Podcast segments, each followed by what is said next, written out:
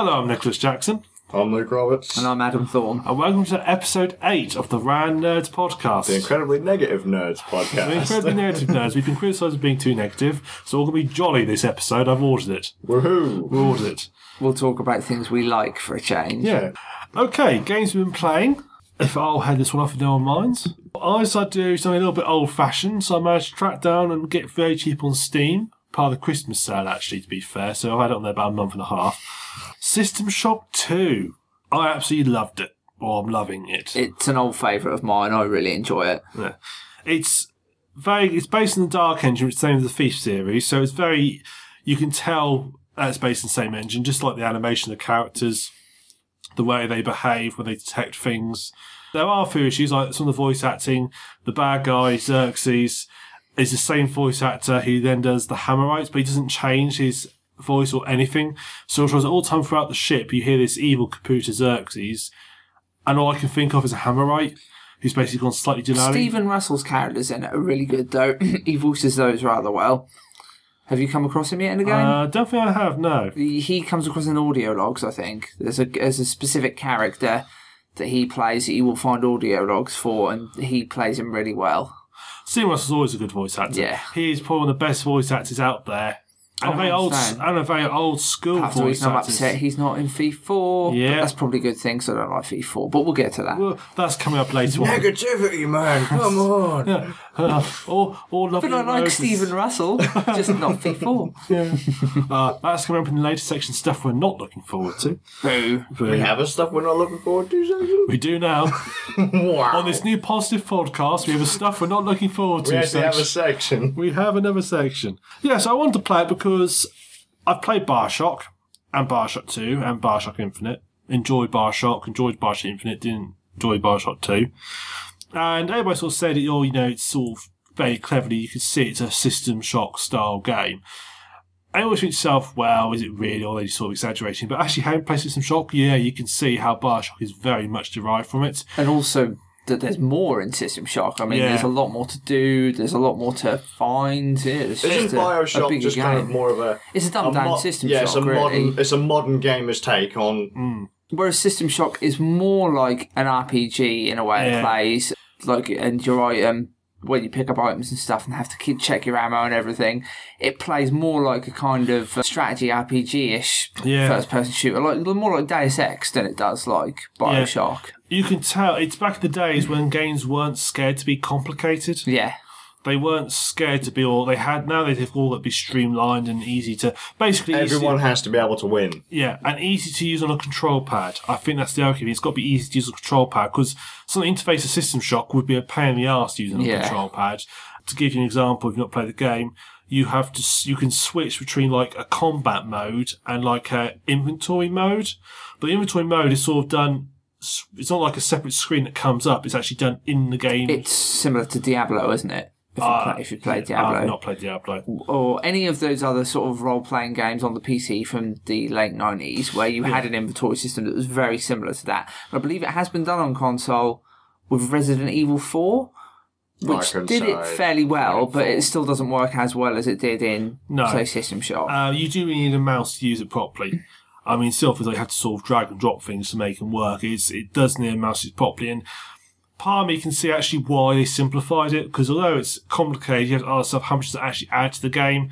Although it adds some parts, there's certain parts which it doesn't really need. Yeah. So um, I'm not necessarily against simplification for if it actually you're making for streamlining purposes. there's simplification to make something better, and then there's simplification just to take bits out Yeah. because you don't worry that people aren't going to play it, which what a lot of more modern games do. This is what Invisible War made the mistake of between Invisible and Deus Ex. They streamlined it so much, it basically wasn't Deus Ex anymore. It wasn't, though. No, and that's where they lost it, but in my general opinion, and I think that's why most people hated it. I think most people would share that opinion. I mean, I'm not even really a big fan of Deus Ex, but everybody I know who loves Deus Ex hates Invisible War. And Interestingly, I don't actually hate Invisible War. It's not a very good game. It's if it was if you look at it two ways, you look at it as a game, it isn't or a Deus Ex game. well, let's see. Looks at it as a what yeah, that's what I mean. You've got a choice. Deus Ex game, it isn't a Deus Ex Yeah. game. Looks at it as a game, it's okay. It's not terrible.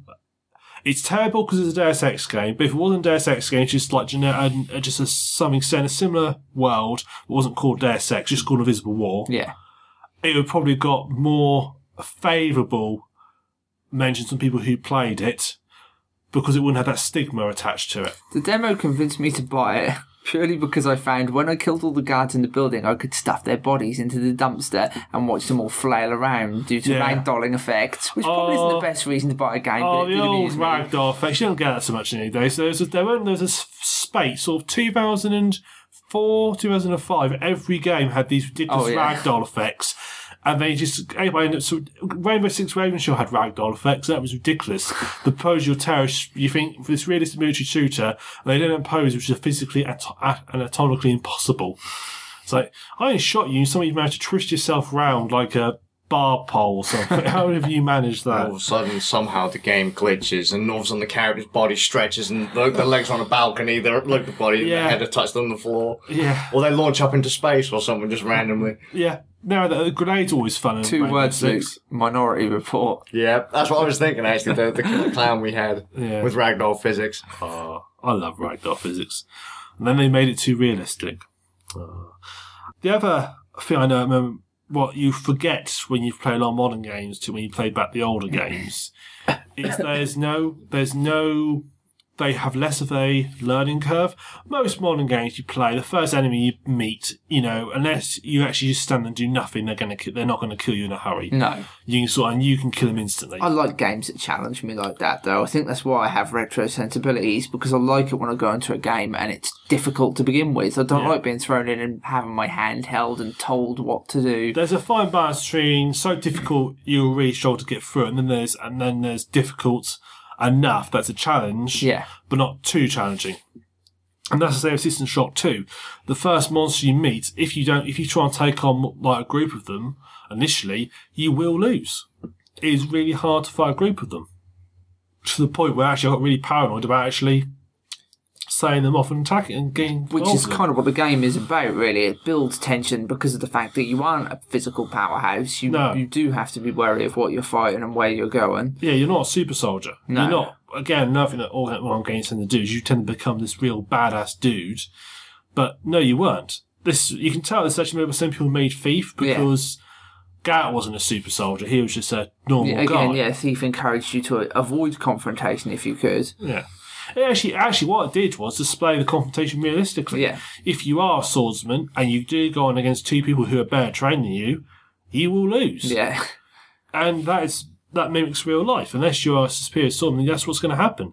Not in modern games. Like, oh yeah, you're just this badass. You know, this guy who's never held a sword in his life. Your main character. Oh no, he's fine. He's great with them. I don't know why, but just for some reason I had this vision. Modern gaming, and then there's like, I don't know, three knights. One guy's trying to take on the other two, and all of a sudden, the one that's, the one that's about to get his ass kicked somehow calls down this, like, I don't know, space laser. I don't know, I just had this, like, cross between Gears of War and then, like, Okay. chivalry, medieval warfare. I was like, what the fuck? That's just what would happen in You a know, you know what makes me think of actually um, modern gaming is uh, I think this is a a phenomenon that's described in Discworld where Sam Vimes goes to a palace and he ta- and he basically sees the guards and he comes alone and he says, "I'm here, sort of." You'll let me through, and the guards think to themselves, "Well, if he's by himself and we're a large group of us, he'll probably win."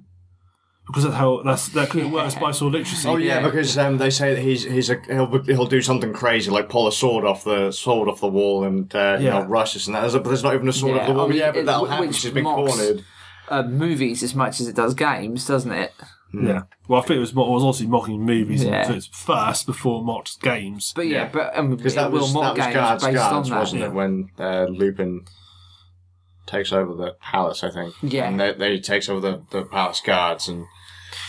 They try and take Vimes' badge from him or something Yeah. like that. Didn't Like- Pratchett famously say, talking about games and Terry Pratchett, didn't he famously say at one point that video game would be dead within like five years when they released the first Discworld game?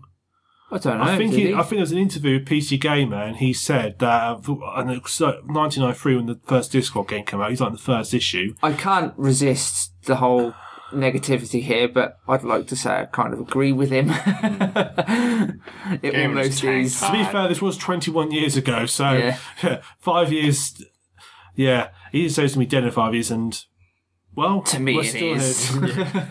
It's, it's, it's all right. So he was a little bit wrong with his timing, but it's dying. I think it will rise from the ashes, so to speak. Though I think once Just going to pull a phoenix. effect, I, is it? I Yeah. think the indie developer is going to save us here because the indie developers who we have now are the ones who grew I up think on the older style games.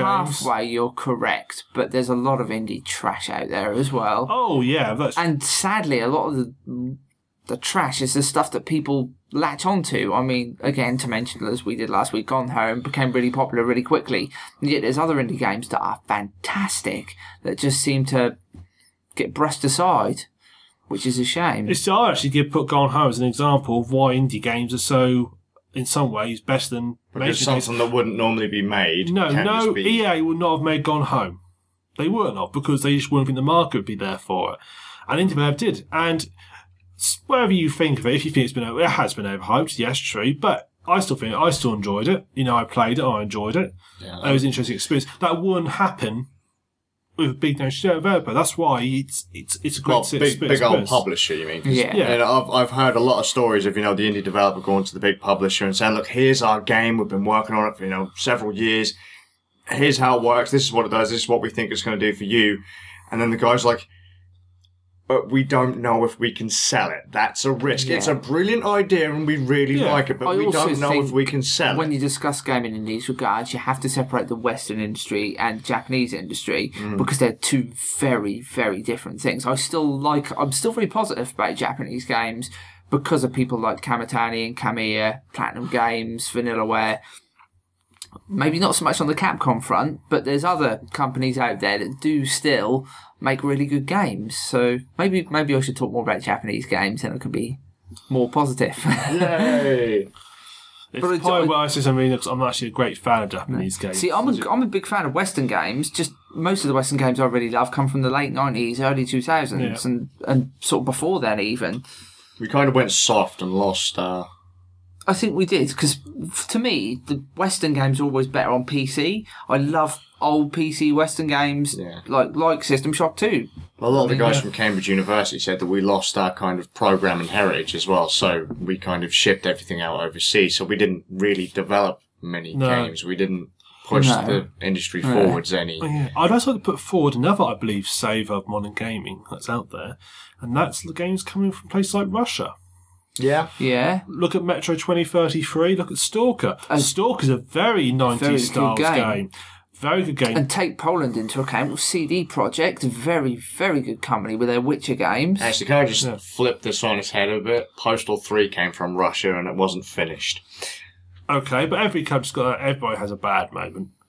But Metro, I love Metro 2033. I just add that I actually love Postal 3. Oh, fair enough. It may be broken to hell, but I love it. I mean, that's that's the example of a games being still quite complicated. You know, that one you had to really think about, and that was a bloody hard game right Yeah. from an early stage.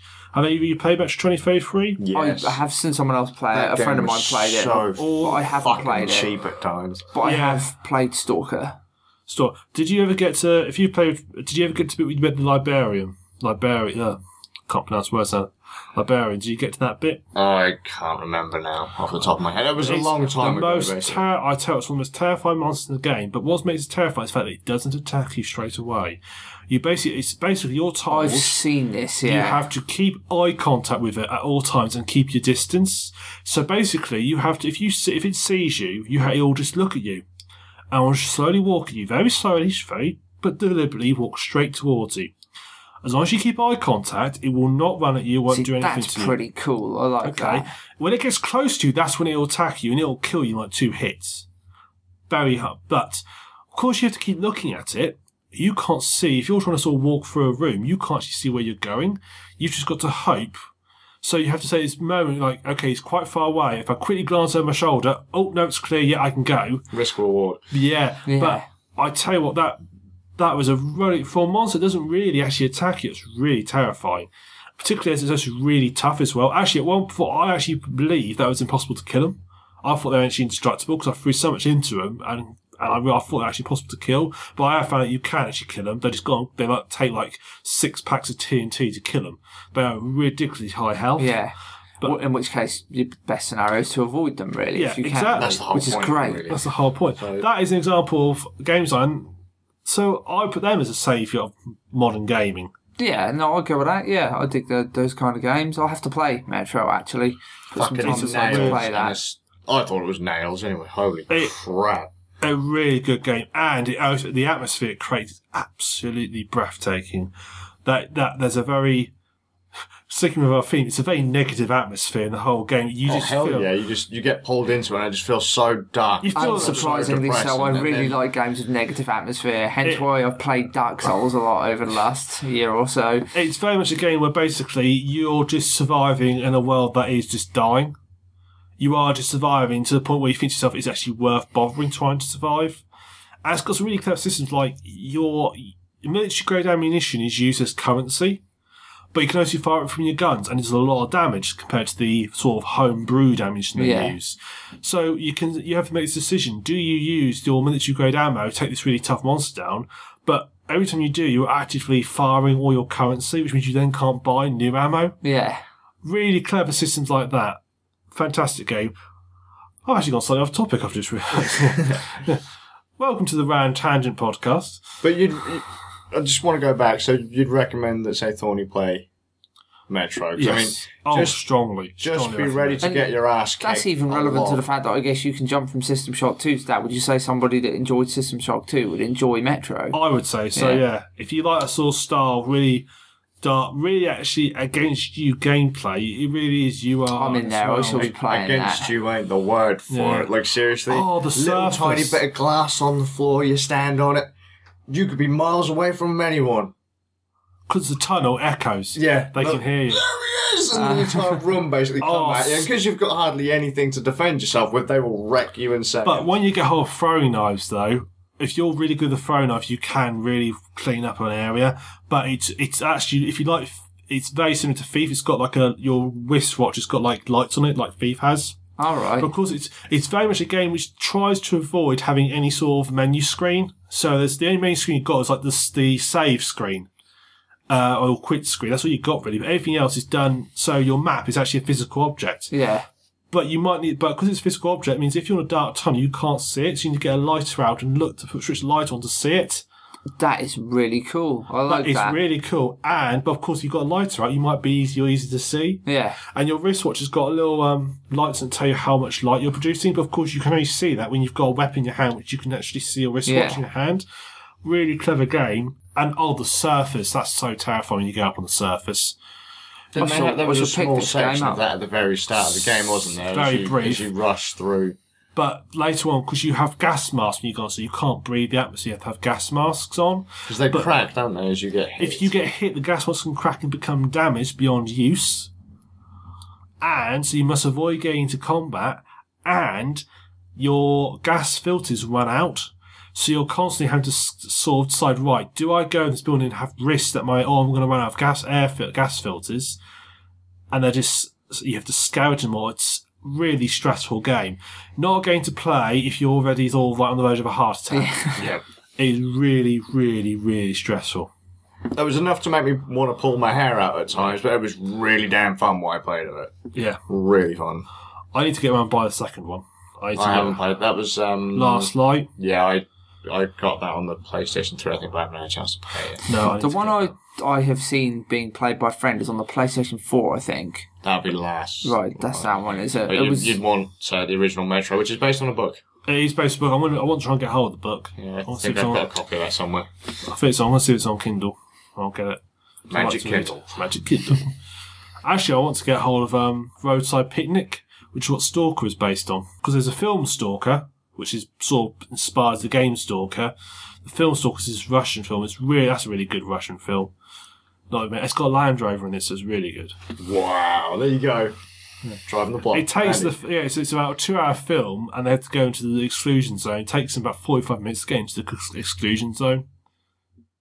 But it's got all the elements of it. It's got like um, military exclusion zone. It's got um, anomalies in it as well, right. But which later obviously turns to. It's, it's a good film to watch. and You can get hold of a copy. Cool. Yeah, check It's, you one out. it's hard to get at. They, they don't, I don't think there's any dubbed version. They're all subtitled, but still, it's an enjoyable film. Considering you're talking to two guys that watch things that are always subtitled. Yeah. Yeah, I'll have to bring it around next time and we'll have to watch it. Yeah, sounds good. Really good film. I'm up for that. Really good film. Right, so that's System Shock 2. What have you guys been up to? Ugh. It's not been very fun since the last podcast. You know, negativity kicks in, but we we had them flood warnings a while back, didn't we? We did. And uh, we didn't realise that when we had the, the gale force and the massive floods, that a large section of our back fence and all that blew down. Ah. We also didn't realise that our garden used to have a pond in it that held water. And over time, it looks like our back garden is flooded out, and my retro games collection was stored in a shed in the back Oh, garden, no. right next to where that pond happened Oh, to be. no. And so I go out there. The garden's mud bound because we didn't we didn't want the kids to go out there because they just tear up all the grass and you know Poach, if you want to use a technical term. that's going to be That's a farming term. it'll be really funny because things started to sink because you know we there was no drainage. Everyone's got there was I was going to be. Yeah, seriously. I'm sinking. So, in trying to save my retro collection from a shed, because, you know, it wasn't sealed very well, uh, things inside were getting damp, cardboard boxes were getting kind of mushy in there. We have moved all out. Literally, I stood outside by the door of the shed, put my foot down a little too hard, and went all the way up to my ankle in mud. So, that, that was the kind of mess we had. Um, I, in pulling it all out of the shed and bringing it back into the house where we had no storage, to, that's why it was out there, I ended up looking through some of my old retro collection. So I pulled out the old Nintendo Entertainment System from, you know, the 1980s. Yeah. And I thought, I really wanted to get this repaired. It broke. I've had it for years and years and years. Got a second hand off of a mate, and it didn't work very well back then. But I always said, you know what? I'll take it apart. I'll repair it. So we had a look at it, looked at some of the traces, made sure they were fine. Uh, I tried to repair the 72 pin connector on it, the cartridge slot, before Christmas, and it was just a complete piss up. Well, seeing it was out, and I had to clean up everything anyway because of the water damage and all the damp, uh, we went out and picked up a 72 pin connector, repaired my NES, and then decided we'd pick up a lot of NES games to play with the kids. Brilliant. And so I've literally gone through my, you know, just kind of an NES binge playing Xevious, which was a, a scrolling shooter. I wanted to pick up Probotector, which is our version of Contra. Contra. Shadow Warriors, which is Ninja Gaiden, but we weren't allowed to say Ninja. Have you ever played um, the Batman game on the NES, the one based on the film? No, but I have played it. back- It's really uh, good. Isn't that the one that's like the Commodore 64 version? I can't remember though. I don't know if it's like the I Commodore think I played it on 64 the Commodore version, but it's a 64 very version. good game. It's really good fun. I think we have. I It's just one of haven't those got it few here. sort of movie license games that's really surprising in how good it is. A lot of people said they like it. I just, I think we have it. I just don't have it here. So I Right. have kind of, a, I- I have a mini collection here, and then a collection back at my parents' house because we didn't have enough space for all my stuff here, thankfully. So I've just been, I've been kind of just looking through eBay, saying, I want to play this, I want to play that, I want the kids to play this. Any particular gems you picked up? Chip 'n Dale Rescue Rangers. Oh, yeah, an good old Capcom game. Yeah, Capcom Disney game from way back in the day. well, they really did fun. DuckTales, which I was talking about last episode. Yeah, and they, uh, Darkwing Duck, I didn't get a chance to pick that up.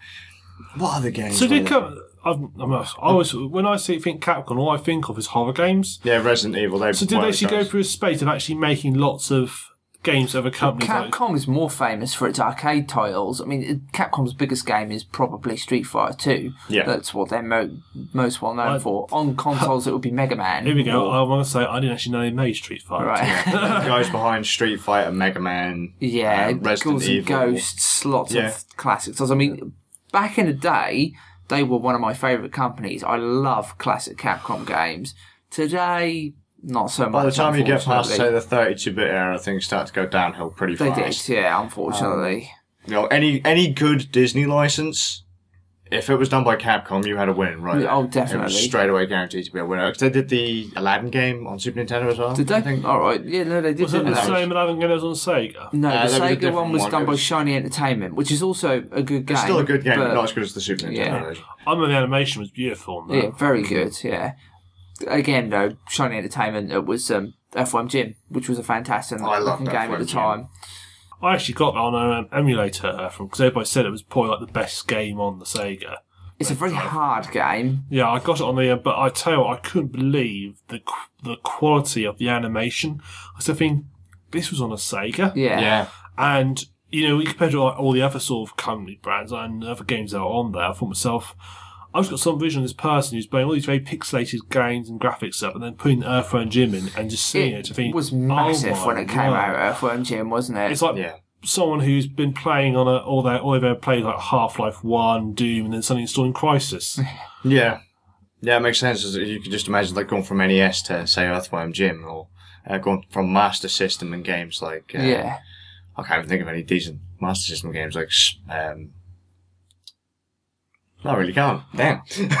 My favourite retro game was Zombies Ate My Neighbours. That's a classic game. By Very Konami. good game. The ironic thing is, I never, I because at the time we used to play it when I was, I was only. Konami a part of what I would call the power trio back in the day, which was Konami, Capcom, and SNK. Couldn't go wrong with them at all back in the day. If you bought a Konami game, a Capcom game, or an SNK game, Not that SNK was very big over here, at least No. not down here anyway. you knew you were getting a good game. Yeah. D- Yeah, I'll, I'll give you that. Definitely. Carry on anyway. So was cut you late, off Um, when I was really young, I remember we actually didn't know what it was. We used to just call it the zombie game or the. I didn't actually realise it was called Zombies Ate My Neighbours. It was called Zombies over here, wasn't it? And Zombies Ate My Neighbours Ah, is the uh, that. American I always name. thought it was called Zombies. Yeah, it I is. said Uh, that- one of them that- random name changes that Then we when had. I remember getting um on um when I got tried to fight for the emulator, two months track it down, I thought, oh, it's called Zombies Ate My Neighbours. Thought, well, I thought it's called Zombies. Obviously, I thought- obviously me Yeah. being making a mistake and being young, and I thought, oh, I didn't realise. Yeah, it's no, actually Zombies is the uh, UK name for it, Yeah. the European name. Look, Zombies that's Ate what- My Neighbours was what it was called in the States. Because that's why I mentioned Probotector and Contra. uh, yeah, because that was Contra in the states. And if you ever, if anyone ever looks online, all you'll ever see is like, oh, Contra this, Contra that, and it's like, well, over here, some people are like, well, what the hell is Contra? Yeah. It's like that's Probotector over here. Just we had a name change. I don't star even know change. why they really changed it, because all it does is change the main guys into robots, isn't Yeah. it? They're robots rather than soldiers. But then why did we change? Why did we have to censor the word ninja and everything? Why did it have to be Shadow Yeah, Warriors? that's Same true, with yeah. Teenage Mutant Ninja Turtles. It was Hero Turtles over here. Yeah. Um, we had the same thing with, say, Final Fantasy Mystic Quest, which I brought up the other day. I started playing that with the kids. That was the first ever Final Fantasy game we got over here, yeah. but it wasn't actually called Final Fantasy Mystic Quest. It's called Mystic Quest, wasn't No, it? it was called Mystic Quest Legends, I believe, because Alright. Mystic Quest was Final Fantasy Adventure on the Game Boy over here. Our Game Boy version of that was just Mystic Quest. So to avoid the confusion, we changed the name again. We do that a lot. We just Yeah. fuck up names. I thought it was Is mostly. Mystic Quest on the Game Boy the one where I think it might be the end boss? You kill him and he has an extremely gruesome death animation. I remember there being remember something about this. That was Um, basically Secret of Mana 1. Oh, right, okay. Um, Seiken Densetsu 1 was Yeah. Final Fantasy. Oh, right, I didn't uh, realise that. That's and then. I did um, wonder why Secret of Seiken Mana- Densetsu 3 was called Yeah, what it because. Secret of Mana is actually Seiken Densetsu 2. Just in case anyone didn't know. I could be completely I think it's criminal that Seiken Densetsu 3 didn't come out over here. That is Yeah. one of my favourite RPGs You from the can buy reproduction cards, which is actually something that we were talking about before the show about ROMs and emulators and flash cartridges. Because Nick's Nick mentioned the idea of, hey, why don't Yeah. they just, rather than buying, spending ridiculous amounts of money on digital copies of games, of retro games, or having to pay ridiculous reseller prices for the actual physical games, which will die of bit rot, just in case anyone seems to think they'll live forever or last forever. Why don't they start building, say, flashcards and consoles that play ROM files that have been dumped from the actual cartridges? They're actually doing that, and they've made flash cartridges, but I'll talk a little bit about that later. Okay. Alan, you're going to talk about um, Mirror Master? Yes. Mirror Master. Mirror Master. Master of You should, you should explain that because it is Right. rather amusing. I was trying to do the show notes for the last episode on the website, and he talked about Mirror Master. So, oh, Google that. So I googled Mirror, spelled M-I-R-O-R, Master, spelled M-A-S-T-E-R, and I desperately tried, and I couldn't find it. I thought, what is this game? I thought, and so I just kept searching. In the end, I had to sort of, I just thought, right, okay, I'm going to have to try and guess it. And you mentioned it had the subnames on like Mirror Master, something, something. It's the way the English say it, isn't it? Mirror Yeah. Master. It's It was like- like was- Mirror Master. Yeah. the something blade Or you mentioned. I think, was, Muramasa. I think you called it, and I used that name, and I eventually, oh, that's oh, it's, it's nicely spelt Mirror Master. Yeah. But now I want to have a game that's about someone who's a master of mirrors.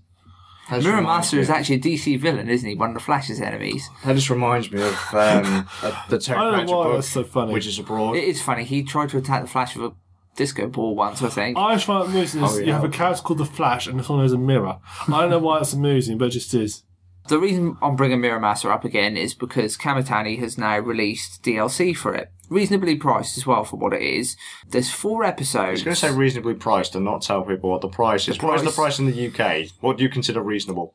Well, I can't remember exactly what I paid for it now, but it was just over three pound. It was like three pound twenty, three pound forty, something like that. But for what you get, it's reasonable because what it is is this is the first in four DLCs, and they're all about completely different characters. So you're not playing as the, the two main characters from the old the original game. You're getting four completely new characters to play as, and the first one, which is called I have to read it 'cause I can never remember. It is called Fishy Tales of Neko of the Neko Mata, and you're basically playing as a Japanese Neko, which is like a cat demon, but in human sort of form. So you're playing as this cat woman. I haven't played much of it yet, 'cause I only got it the other day. But from what I've seen so far, animation is beautiful. I mean, you're talking about games that look wonderful. You need to see a Kamitani game in action. They are like moving oil paintings. It gives you a new character to play as. There's also new enemies, new environments, and a whole new story. So I don't know how long it's going to last yet, but it looks to me like it's going to be lengthy. So I'll play through that one and give you the lowdown on that. But then, yeah, there's three more coming out. So basically an expansion pack. Yeah, pretty An much. Old school expansion pack, rather than calling it DLC, which is Because DLC to me today is generally something that's going to last you an hour yeah, or, or so. skins or something like that. But but this is a whole full game. That's why we should so talk about it like it is an expansion pack. really, yeah, kind of like what we as we would have mentioned, um, Blood Dragon, Yes. like its own thing, pretty much. Yeah. So yeah, that's that's what I've been sort of looking at at the moment, and I'm waiting for the new Well, I will say Budget isn't technically DLC because you can buy it standalone. Standalone, It's not yeah. technically DLC. It's kind of like the old Duke Nukem Caribbean games and Atomic and all that, where Oh, yes. it would be, it's the same game built on the same engine, but it's a whole new story Yeah. kind of thing. It's a It's reskin. Yeah, but I haven't. It's an expansion. as I've not played much of it yet, I've not really much to say about that. But it's a Kamitani game, so I know I'm not going to be disappointed with it. I'm, I'm pretty sure I've got my money's worth there. I actually picked up Muramasa the other week in a PlayStation Plus sale. Yeah. So I, I had to. We kept on talking about it. I own it on Such the a week, good so I thought, game, screw it, I'll pick it up on the fantastic game. I think I only paid about eleven pounds for it. So Yeah, it was complain. on the sale because I bought it as well because I've got an American version, but obviously having an American version, I wouldn't have been able to use, Use the, the DLC, DLC. with it, so I had to rebuy it. So it's brilliant that in January it came out cheaper. I was like, yes, get it again. I don't mind having multiple copies of Kamitani games. He's that good. Just as me an army of two. Yeah. Fifty copies of that game. But yeah, that's all I've got to say on it, really. So relatively short one there. Fair enough. Marvelous. Excellent. So next thing is it's called film review, but it's actually not a film, nor is it really a review. It's more of a, a retro, It's the TV retrospective. Recently, season three of the BBC Sherlock was released, which is a The modern modern day retelling interpretation of Sherlock, Holmes. which I have to say is absolutely amazing. 'Cause you have to think Sherlock Holmes was, was ahead of his time, kind of thing, in the Yeah. stories. Kind of a, a pioneer in a lot of things, martial arts and, and all this Yeah. random bollocks. So now Sherlock Holmes, modern day London, using I mean, in a way, I know it's a bit further away, but I think that Batman would be something comparable to Sherlock Holmes just because it takes so much inspiration from Holmes. A lot of the character quirks of Bruce Wayne are very, very similar to Mm-hmm. some of Sherlock Holmes' quirks. It's like now Sherlock's using mobile phones, Yeah. computers, Yeah. all, all kinds of fancy magical stuffs.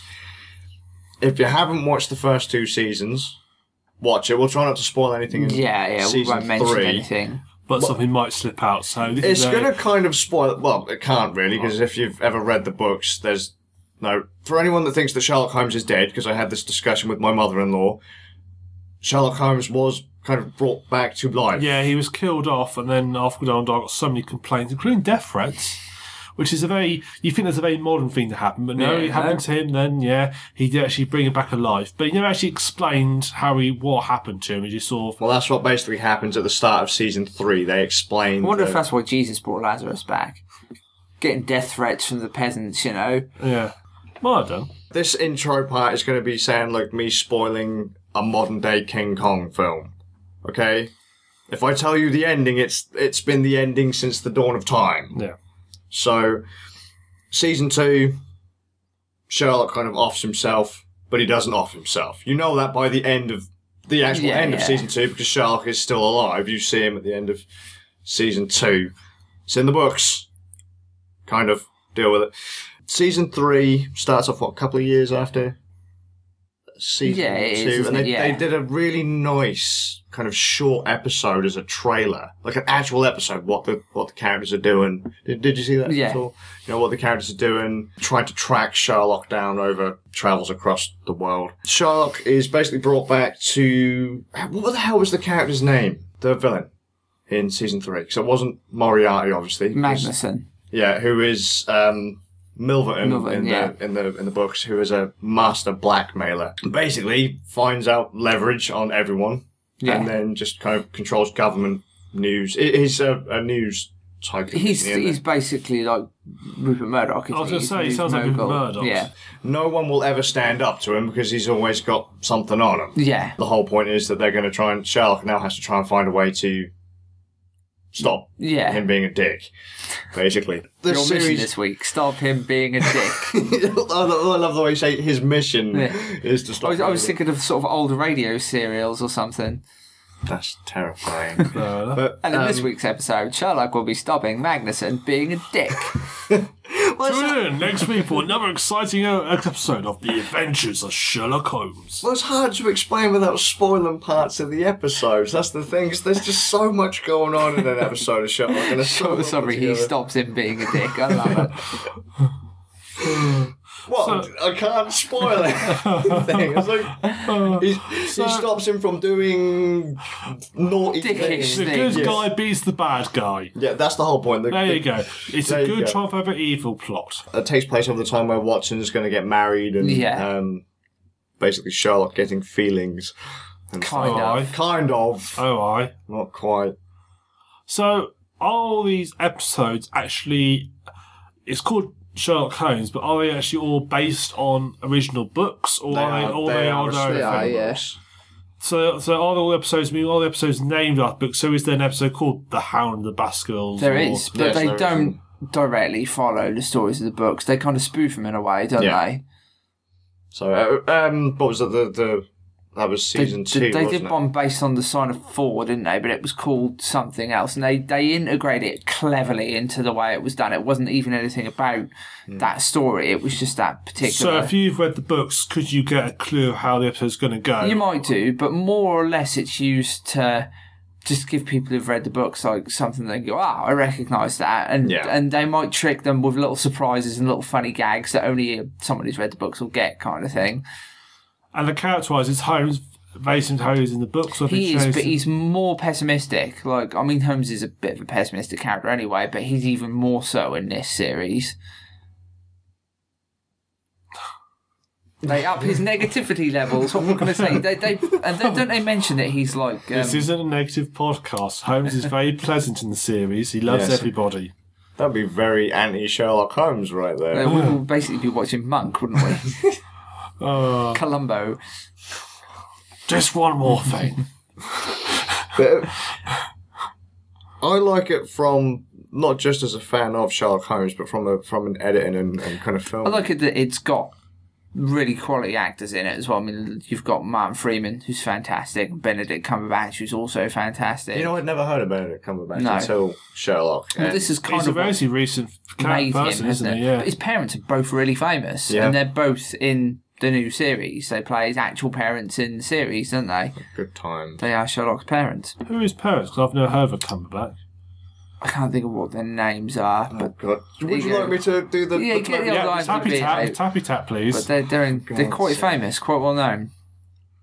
quite obviously famous, not- quite well well, no, known. no, They're quite famous, remember. quite well known. None of us Who are know.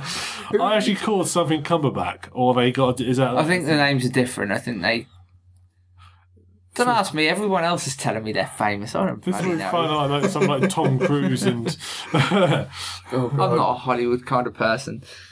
they've kept the characters the same. Is he still his style detective? Is he? He's actually still a Yeah, detective. He's in still a detective. They, do, they detective. do a very cool thing where when he is, he goes to what they call what do they call it in the series? His mind palace. So Yeah. when he's in his mind palace, it's just basically him examining a situation, and they play it out by showing his thought processes on the screen with like um, various words flashing up, Yeah. dictionary references and things that very Right. very quickly show his mind working quickly. So what? Actually, in the like so you're also watching the live action bit as, as it were, and then Yeah. it's sort of being superimposed over it. Yeah, Yeah. so it shows what he's thinking. It's And like c- cleverly, they used Magnussen. They did his thought process like a computer, didn't they? Yeah. With- To mirror Sherlock's more old-fashioned way of doing it. Which things. actually comes in as a, as a kind of a, a plot element. Yeah. Because um, you'll always see him kind of fiddling with his glasses. And Sherlock thinks that his glasses might be the key to his secrets, Mm-hmm. but turns out no. He's just got a very computerized brain. He thinks like a No computer. spoilers. So basically, he's all of us. dun, dun, dun. Except better, more evil. More evil. If that's even possible.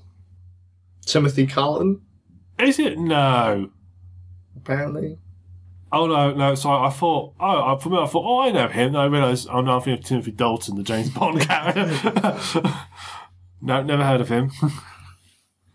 Mother, Wanda uh, Ventham. never heard of either of them. Well, apparently they're in stuff. IMDb him, see what it yeah, says. yeah, they've been in like a BMW advert or something, or Okay, Right. marvelous. So yeah, they're they're in the show and stuff. there you go.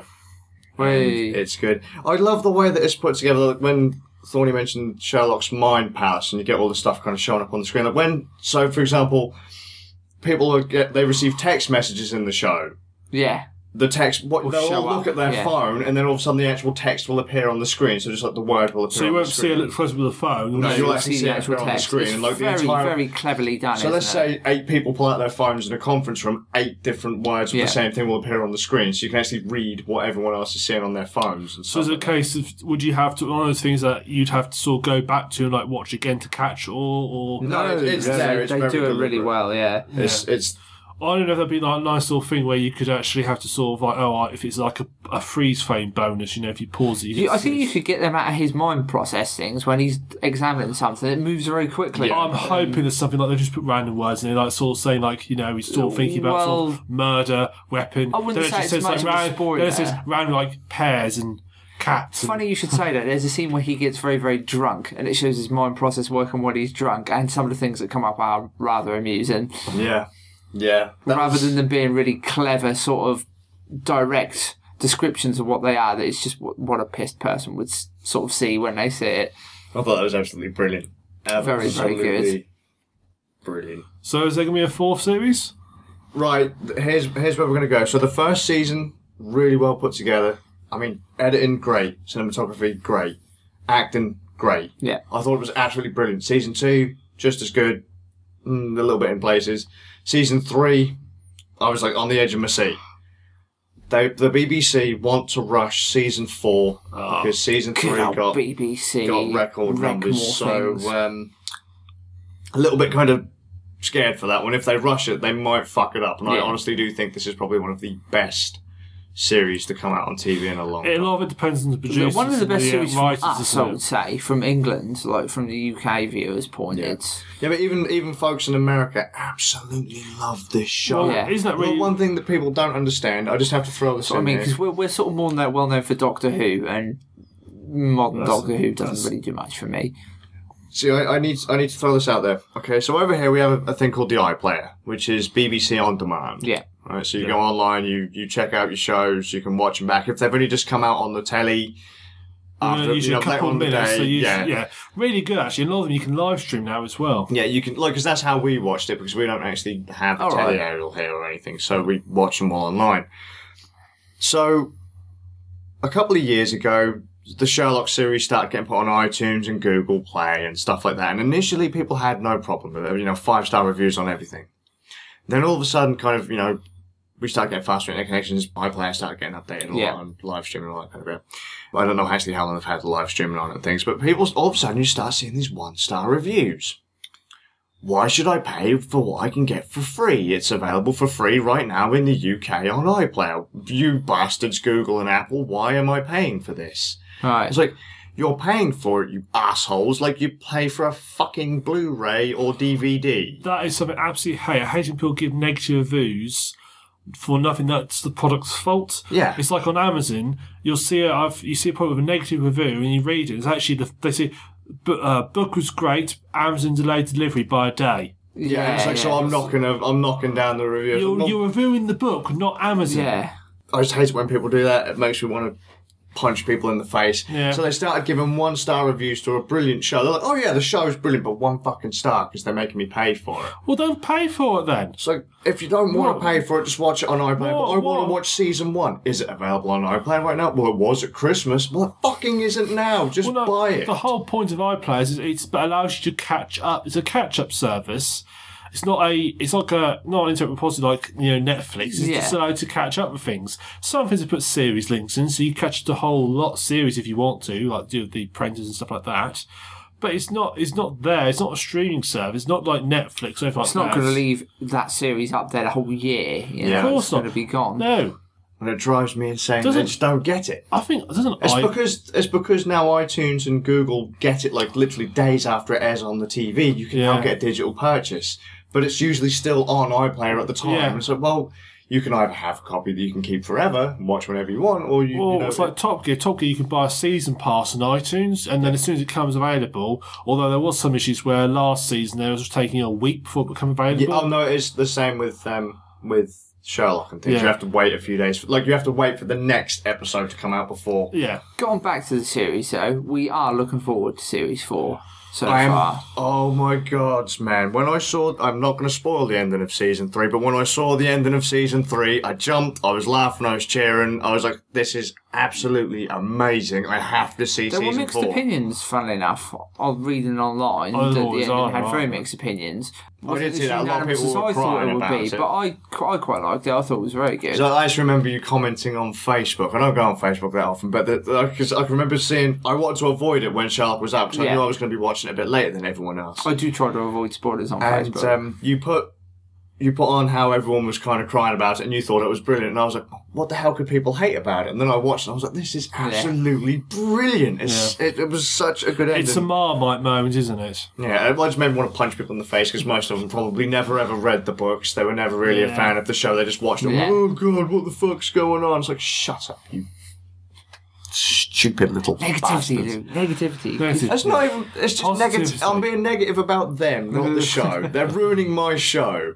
But really looking forward to season four. Yeah, me Hope they too. don't rush it, because if they rush it, they'll probably ruin it. It depends. If the, is, is the team the same? Got the same producer, same script editor, all that sort of If the team's the same, Yeah, it should it- be a. The next season should It be will still be good. decent, but it might not have the same level of polish, and that's Yeah, what like- worries like me. what we were because that is, saying it with is a very, very polished It show. is, it really is. I mean, Yeah. holy hell, it, I could never do anything like that. I mean, seriously, even if you gave me their team, I'd be sat there going, holy shit, where would I start? It's that good. I have to say, the BBC has got some phenomenal editors working it for them. Yeah. Top Gear production method as well. I hope being that up every single time, but their edit, some of the editing they do is absolutely fantastic. Well, yeah, I mean, even even the shorts they have in Top Gear take hours to make and to look at them. You wouldn't think about it, but when you kind of look at every little tiny detail, the color correction, the timing, you know, the, yeah, all the pickup they have to do, is just mind-boggling. What's Also, they have all their filters for the cameras. They've got a box of like 100 filters and a camera for each of the cameras when they're filming the cars, sort of creates sort of a. Yeah, so they had the graduated But filter, so they they, had the darker skies and then the Yeah, lighter tones. but they and- they have to change throughout the day and they have to. They do lots of shots picking which filter's the best. Mhm. And that's just dedicated. As someone who loves their that job. is, yeah. You know, that's that's that's what I think you get a lot more of. In some ways, you get a lot more of in British productions because they tend to be shorter series. They're not like the big one where they're twenty four episodes long. They get because they can they can spend a bit more time polishing them Yeah. and do them to a not I to say a higher quality. That's not fair because a lot of well edited longer series out there, but they just there's a little bit more passion behind them because Yeah. You have to sort of make your name for himself. I have to say, the only reason I pay my television license is probably for shows like Top Gear and Sherlock. Everything else done by the BBC, in my opinion, is complete horseshit. The Apprentice is Um, good. Fair enough. Positive thoughts. I just call it smug bastards and ruin the show, really. But There you go. There you go. the show.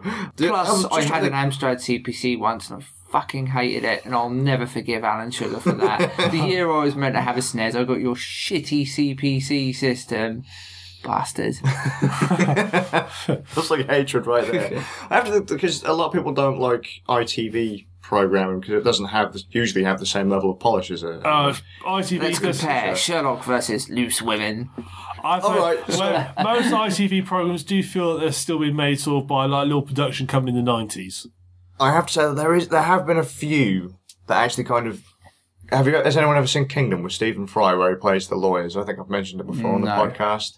No, I haven't. When I first watched that, I thought it was a BBC production because that's pretty well polished, and the acting's good, the the sets are good.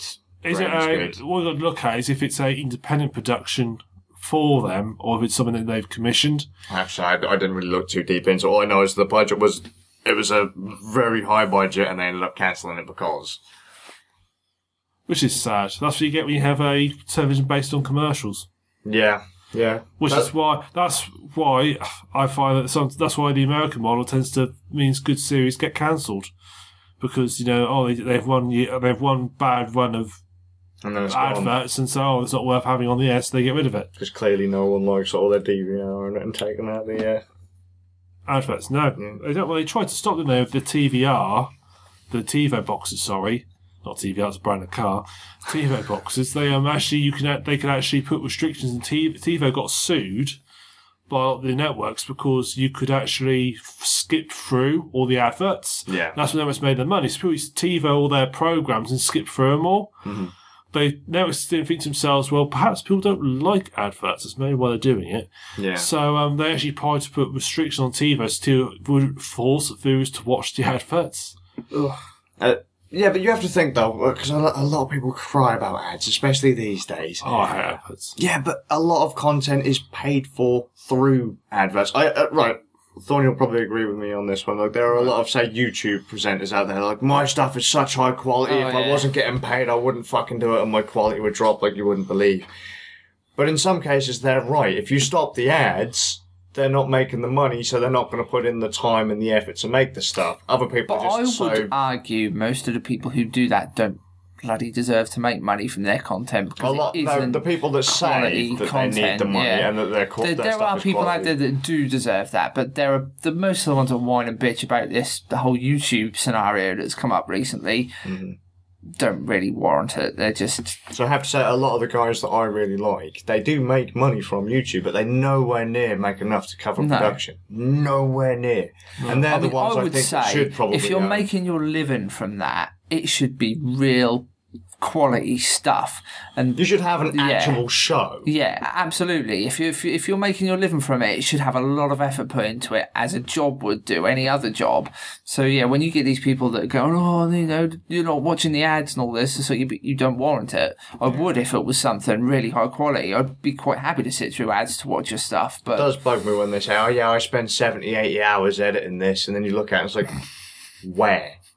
Where did you put 70 or 80 hours? The time, the, the amount of times that you dragged a clip into your editor and then walked to the fridge? Are you including that? Are you including render time? Are you including the times that you were taking a dump? Because you're clearly not taking, you know, that's clearly not there in the production. I mean, from a logical point of view, there's, you know, if they were doing five 12 hour days, that's still only 60 hours a week.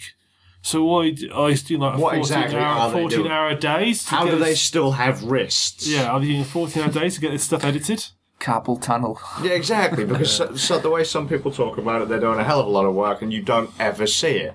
And then you look at some of the some of the people on YouTube that actually do create Oh, yeah. a show, an actual show. You'd watch it. I you- watched quite a lot of stuff on YouTube. I watched loads of different shows, especially like game related, and yeah, there's all sorts of things I watch on there. Very cool shows. I mean, look, I recently started watching Retro Libby, who I showed they Yeah. they did the Why We Retro documentary. The fact that those guys have actually the way they have developed over One thing I really and a half. like that I've been watching is um, Tabletop with Wil Wheaton. Right. He does his Shuckle Tabletop, and they play games basically. They'll play tabletop games, and it gives you a chance to see what the game is like. But you get to see them play through it because he normally has like various talent on there. From uh, oh, he had the guy that played Superman on there the other day from the new Superman film. I was going to say, wasn't he dead? No, not Christopher Reeve. There's that would have been a of them, to be miracle. But then he had like Total Biscuit on one as well. so like you're seeing a bit of a jump between. but but the show itself is really good. I think it's him and Felicia Day that put it together. and uh, yeah, but it's a very good show. Yeah, very well worth watching. Right. I mean, I haven't. I have no right to really say that these people can't make money doing it, but I mean, don't. These people do this because of the ads. Yeah, it shouldn't. need. the- most of those people that are doing that, though, you can see they're in it for the money, Yeah. not in it because they love doing it, which is wrong. They should They be doing it because it they for the enjoy money, it. or Yeah. they they they originally did it for fun, and then when they realised there was money in it, that's when they started kind of cutting corners and stuff. When they got too big to fail, I just wish more more of the cream would rise, because otherwise my TV license is worth jack uh, over here. Yeah. Because we have Americans don't understand that we have to pay a TV license. No, Um, so we don't get any adverts, but we have to pay TV license to have it all produced instead. Yeah. Yeah. Which, to be fair, actually, per month, it's only what is it, 160 pounds a year? I have no idea. It ain't that much. No, it's not not. a It's not a lot actually. It's it's it's less than say a Sky subscription. yeah. Yeah, most people pay more money on cable TV, or the most people spend more in Starbucks and, and takeaways. One of my things I hate the most when you see we used to have this program called Points of View, people used to write in. I just love it because you get people who like Terry they've gone Wogan, there- wasn't it? Yeah, um, they've watched a program or they've seen it. And it's not their cup of tea, so they write to the BBC complaining about how their license fees being wasted. Like, you know, you- you're not the only person who watched BBC. It's not just you don't. You're not paying the license fee. in The BBC is it's then your personal BBC, and they'll make stuff just for you to like. Yeah. You know, it can't all be historical docudramas or science fiction shows or whatever it is your personal fiefdom is. You've got to be a variety of people. That's the only disadvantage of it. But I used to love watching movies just for the hilarious things people used to write in. Some of the stuff made me want to cry. How picky They would- people were. Yeah, they'd pick on the smallest thing. Like, oh, you were talking about such and such, but you were actually standing right there, which was across the street. It's like, There, what does it? there was a brilliant. There was a there was a brilliant one on Points of View. There's this um, it was a t it was a program and it was set sort of like 1890s. And there's a bit very briefly. You see two children in it playing with toys, and one of the children's playing with a little wooden toy. What appears to be a toy airplane. Well, someone writes in saying the airplane wasn't developed then. It was blah blah blah. blah, blah, blah how there were race stuff done. Can't you do basic bloody research? Well, then there was a response from the creator. The creator said, "We did do the research. He wasn't playing with an airplane. He was playing with a glider, which they'd had since the 1850s. We did do the research. Why should she do the same? I love it. Yeah, I love it. Oh, great. And then all of a sudden, this flame war starts, and like, we're not going to pay for our licenses anymore. Even better if he'd have said, "Well, while you were looking at that, you missed the alien spaceship we put outside the window. Well done." that would be brilliant. Uh, alien spaceships. Right, so next section, stuff we're looking forward to. Um, we've got a little thing here. I'm not sure if it's the name of the game, but you've just got a big exclamation mark saying Vikings! That was me. Yes. No, this is a series again, going with good old TV called Vikings. Let me guess, is it about old ladies going to the shops? Yes. No, Is it's it, about. is it about a stationery company? That would be interesting, wouldn't it? A stationery company called Vikings. I could see this. Is it about is actually a consultant station called- detective based in London? There is. There is. pretty cool. There's a station called Viking. We need to go film them. I'll get you one of the Clearly we're cat- missing I've got out. one of the catalogues at home. Link in the show notes. I'm going to build a Viking longbow out of pencils. I've got the lockers and everything, so you have lockers in it as well. Excellent. There you go, challenge accepted. Surprisingly enough, no, it's about big bearded Scandinavian blokes causing problems and being badasses, which is awesome. I'm making longboats out of pencils. Yeah, making their longbows out of pencils. It originally was on the History Channel, but it's not like a. It's, it's like a, a more of a drama series. It's not a. Uh, it's, it's, it's more in in line with something like Game of Thrones or something like that. Okay. Um, a historical drama series, but it's very very cool. It centers around a guy called Ragnar Lothbrok. What he, he's a Viking that lives in this village that's ruled by a guy called Al Haraldson, and Haraldson's a little bit corrupt because his son died, and he's a little upset. So he's he's become corrupt over time. Seems like he used to be quite a good chap, but yeah, unfortunate circumstances have made him bad. But what Ragnar wants to do is they're they're only raiding like other villages at the moment, and Ragnar's like, well, if we go to where England is, if we travel that way, we'll find land. I'm certain of it. We'll get. We'll, we'll be able to bring back riches. And Haraldson's having none of it. He's like, no, there's nothing over there. It's all fairy tales. You're not going over. So Ragnar sneaks out with a small squad of his own friends, and they go over to England. they find a monastery when they hit land. Well, they find some guards first and they kill them. Quick sharp. And they find this monastery. So, what do you think they do when they find this monastery? Do they go in, shake hands with everybody, and make tea? Do they I thought, kill everybody? I thought the making tea thing was a very Viking thing to It do. is, yeah. Tea ceremonies. You know, being- Vikings, samurai. Being I'm- friendly. I'm going to go for option A. Option A. Yeah, let's go. For, let's go for the going and They go in and everyone's they hand. shake everyone's hands and they make make some tea, have some tea together. No, they go in and they butcher everyone and they take absolutely everything. How stereotypical. Oh, how yeah. God. I'm sure are plenty of Scandinavians writing and complaining. You know, you can't do Viking that. stereotypes. I will mention actually, most of the actors are actually Scandinavian, which is very cool. So it's it's got like they all have Scandinavian accents, which is awesome. Um, but they all go in, they kill all these uh, all these priests, but one of them shouts something in like Norwegian, and they're just like, "What?" One of them can speak our language, and so. Out of curiosity more than anything, Ragnar spares him. Says, "Right, I'm going to take him, take him, keep him with my slaves." Which it turns out they're actually quite good too. They they aren't don't mistreat him or anything. They they're workers and they treat them like workers. Bundle him on the boat with all the treasure they nick. Get come back, and it sort of tells the story of this priest and how he is, uh, or this monk even, how he is surviving within Viking society and what he learns about it, and Ragnar's own personal contention with Earl Haraldson, and it sort of goes from there. It's fantastic.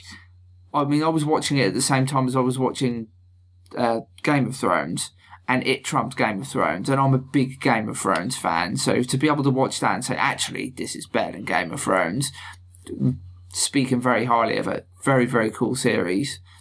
Recommended to anyone who likes historical. So, just so, so where can we get hold of this? Is this an American production, a British production, a I Scandinavian think, I think it's a British production. I'm not entirely sure actually, but where you- can we find it? I mean, where Right. could I view this? It comes out on DVD over here in well towards the end of February apparently, so we shall have it soon.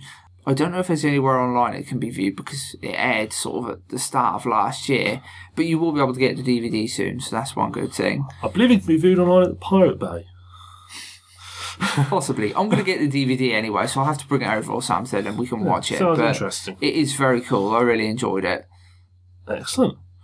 But we have a second series as well that'll be out soon in March, I believe it starts. So That will be rushed and have half the polishes it had before. Yeah. Based in London. Luke, you want to talk about the something five? I've The written it- Retron Yeah, I've scribbled retone on here for some reason. wow, the Retone five. can you get Mirror Master on that? Probably available on the, I don't know, the Super Famicom by Sega. My retro collection got kind of Does it sank. have blast processing? Probably not.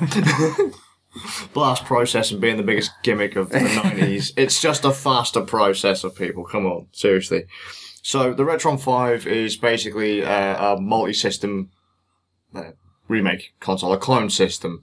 They've, it's made by Hyperkin. They've made a couple of other Retron systems. So they had like the, the one. Well, presumably they've made four. Yeah. Well, no, think, no, they skipped four. Actually, now I think about it, they actually skipped four. 'cause They said, hey, look, it's the Retron 4. Oh, wait, no, we're not going to do that. We're doing the 5. And that's basically because of the systems you can, the, the different numbers of slots in it, I guess. Because the 3, you could play Super Nintendo, Mega Drive, something else. And Classic Gamer made a funny kind of joke where they kind of stuck all different games in it that didn't fit, and then they'd like. Is that put the a one where they built the tower out of Sonic and Knuckles and um, No, all the other was- so- uh, Sonic games? It was almost like that one where they had like one of the. I think it was because he got sent so many copies of Sonic and Knuckles, he just put them all Yeah, together it's and like stacked them in the console. He was like literally saying like, oh well, next it'll play PlayStation games, so you could just kind of like slip in a PlayStation game in one of the cartridge slots, and then it was like, yeah, we can play maybe Atari I love classic game, and brilliant. He stuck that on the side, but basically it's a an, like an all-in-one system on a system on a chip. And So is it hardware emulation or software emulation? See, that's the thing I'm not entirely sure because the previous versions were literally a system on a chip with a hardware switch that you'd say, right, I want to play Wow. this system, I want to play that system. This new one is based on Android, so I'm going to assume it's all basically software. Um, it's going to be running like Android-based emulators. It's the only thing I feel a bit concerned there, because with hardware emulation, if you're, well, presumably they're copying the original setup, as close as they can. yeah, you're going to get a an equivalent of the original game, you're going to play near enough exactly how it would have been played. Cause Yeah. been- With the exception of audio and some kind of graphical differences, because you're obviously not going to have the exact same. No, but the hard, the basic, the basic build box will be the same. But with software, always becomes a little bit more complicated. You know, there's no emulator out there that's 100% perfect. No, That exactly. runs everything exactly. But that's also the same with some of these systems. I, I, I don't really know what's inside them because I haven't pulled one apart. But um, the idea is that even some of these some of these systems, yeah, like unicorns and stuff. that the Retron Five must use unicorn or something because there's no way in hell it I can was do thinking more along the lines of Discworld. Little trolls or whatever. Oh yeah, the, the, yeah, the um, the little demons that make them Yeah. go, that kind of evaporate over time. We're running out of pink. working. I can't remember what were they called again. The um, the actual the boxes, the picture boxes. I can't remember. I whatever they are. Um, Picture box. That'll do. The picture box, the cameras. They're basically just they are emulation. Look, the, I've got a Messiah Generation Next, and that, that's a Famicom and NES clone, and it's just a Nintendo on a chip. It's not perfect. Like it doesn't play Castlevania three. No. Um, there are certain games it will not play. The Retron Five will apparently play as close to 100% as possible. And pretty much anything you can emulate on a PC, it will apparently play. right. So there are there are going to be differences because it isn't all, you know, actual hardware. A lot of people have said this with any clone system. It's not going to run 100% because it isn't the system it was programmed for. Yeah. No. It's kind of a cut down, really, really tiny board with everything on it. Yeah, kind of. Oh, to kind be of deal. fair, modern technology, you probably could copy a system exactly onto a lot smaller board or smaller chip Mm-hmm. compared to how it was.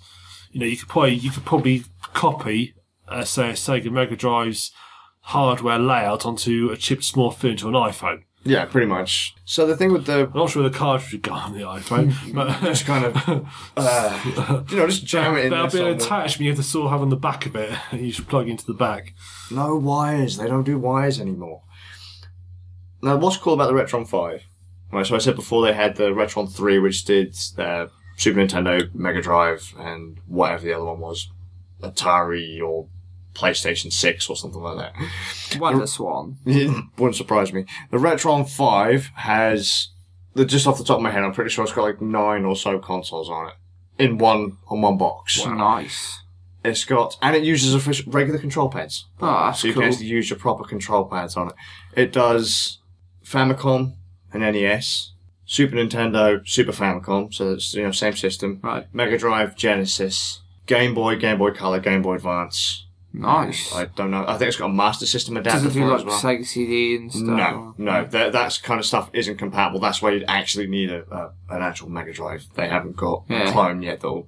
Kind of attached to all the different uh, boxes. I was going to say, where does this sit from a a legal point of view? Well, they've been yeah. they've been making clone system clone systems for years, and, and you know, um, no one's no one's kicked up about it.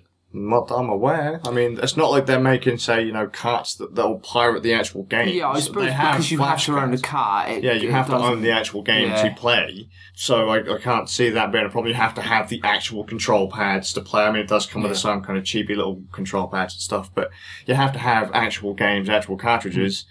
Because that's the thing, they do make flash cartridges for these systems now, so you can dump all your ROMs and, and play them on 'em uh, off of an SD card on your actual Super Nintendo. But or like on your on your uh, Master System, I show you guys my uh, my Master System flash card where I can dump all my games onto an SD card, put that into the actual Master System, and then play every single Master System game without ever having to change my change my uh, cartridge. Those don't work on the clone systems, Right. so you don't you, you're not playing dodgy games that you've just pulled from somewhere. No.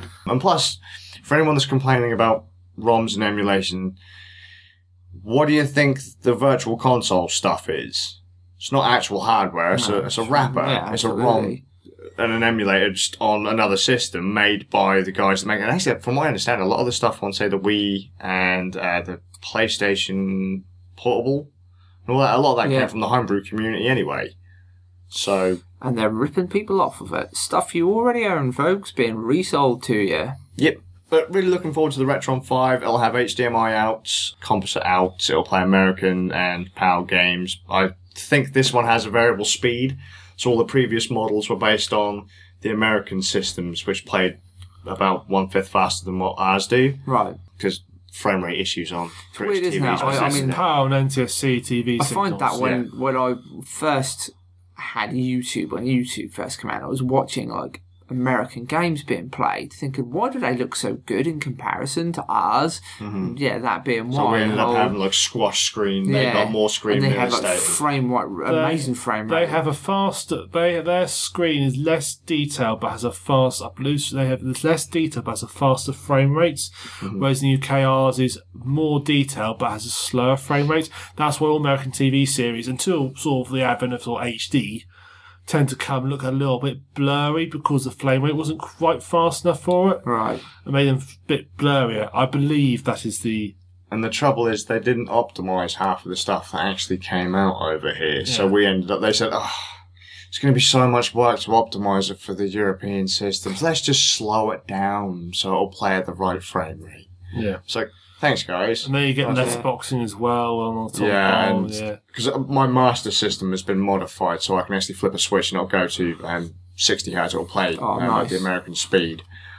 Fucking just drive me nuts because every single game I play is now just set to the American Yeah. mode. And that, that shamefully that doesn't work quite the same on the Super Nintendo that I've got modified. But the I believe the Retron Five because it is all software, it will allow you to switch what region you want to play on.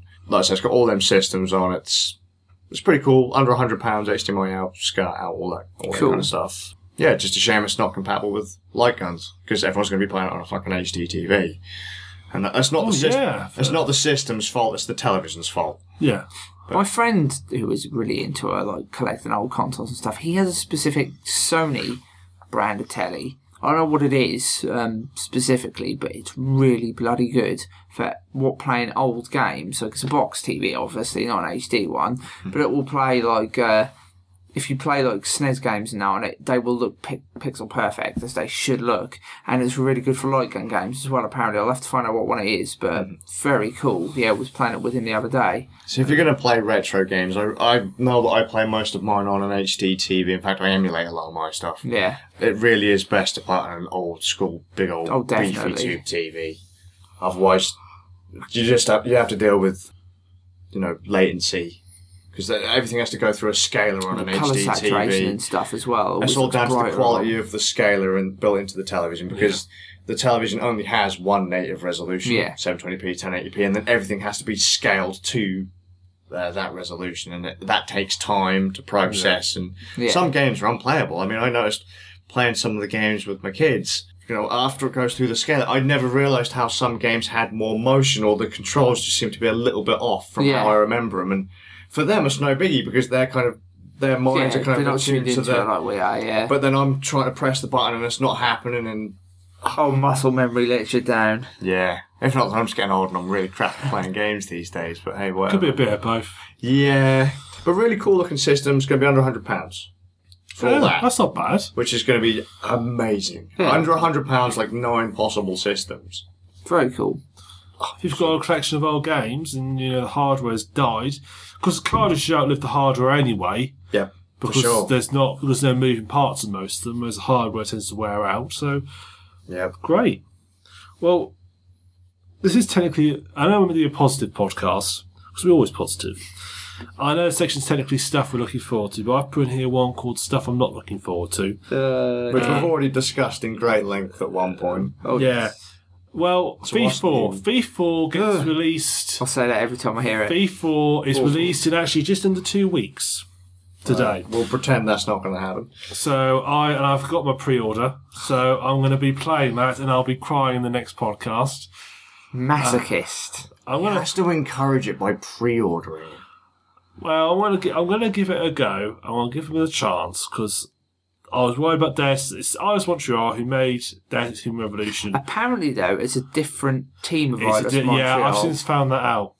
Because everyone was saying to me, "Oh, how can you hate it? It's going to be made by those guys." I was like, "Fair enough. The new Deus Ex does look. I mean, I'm, I'm not a big Deus Ex fan, but it No, does look Deus Ex okay." very. I was. And- it's a. It's a very good. But everything I saw about Thief, being a huge C fan, was just like, no, no, no. I know it was not going to be good. Well, because I actually I'm, I'm not a games journalist, so I can't get all these previews. Uh, they all the lucky bastards or unlucky bastards, depending on the point of view you get to go. So I've had to be reading all the previews instead.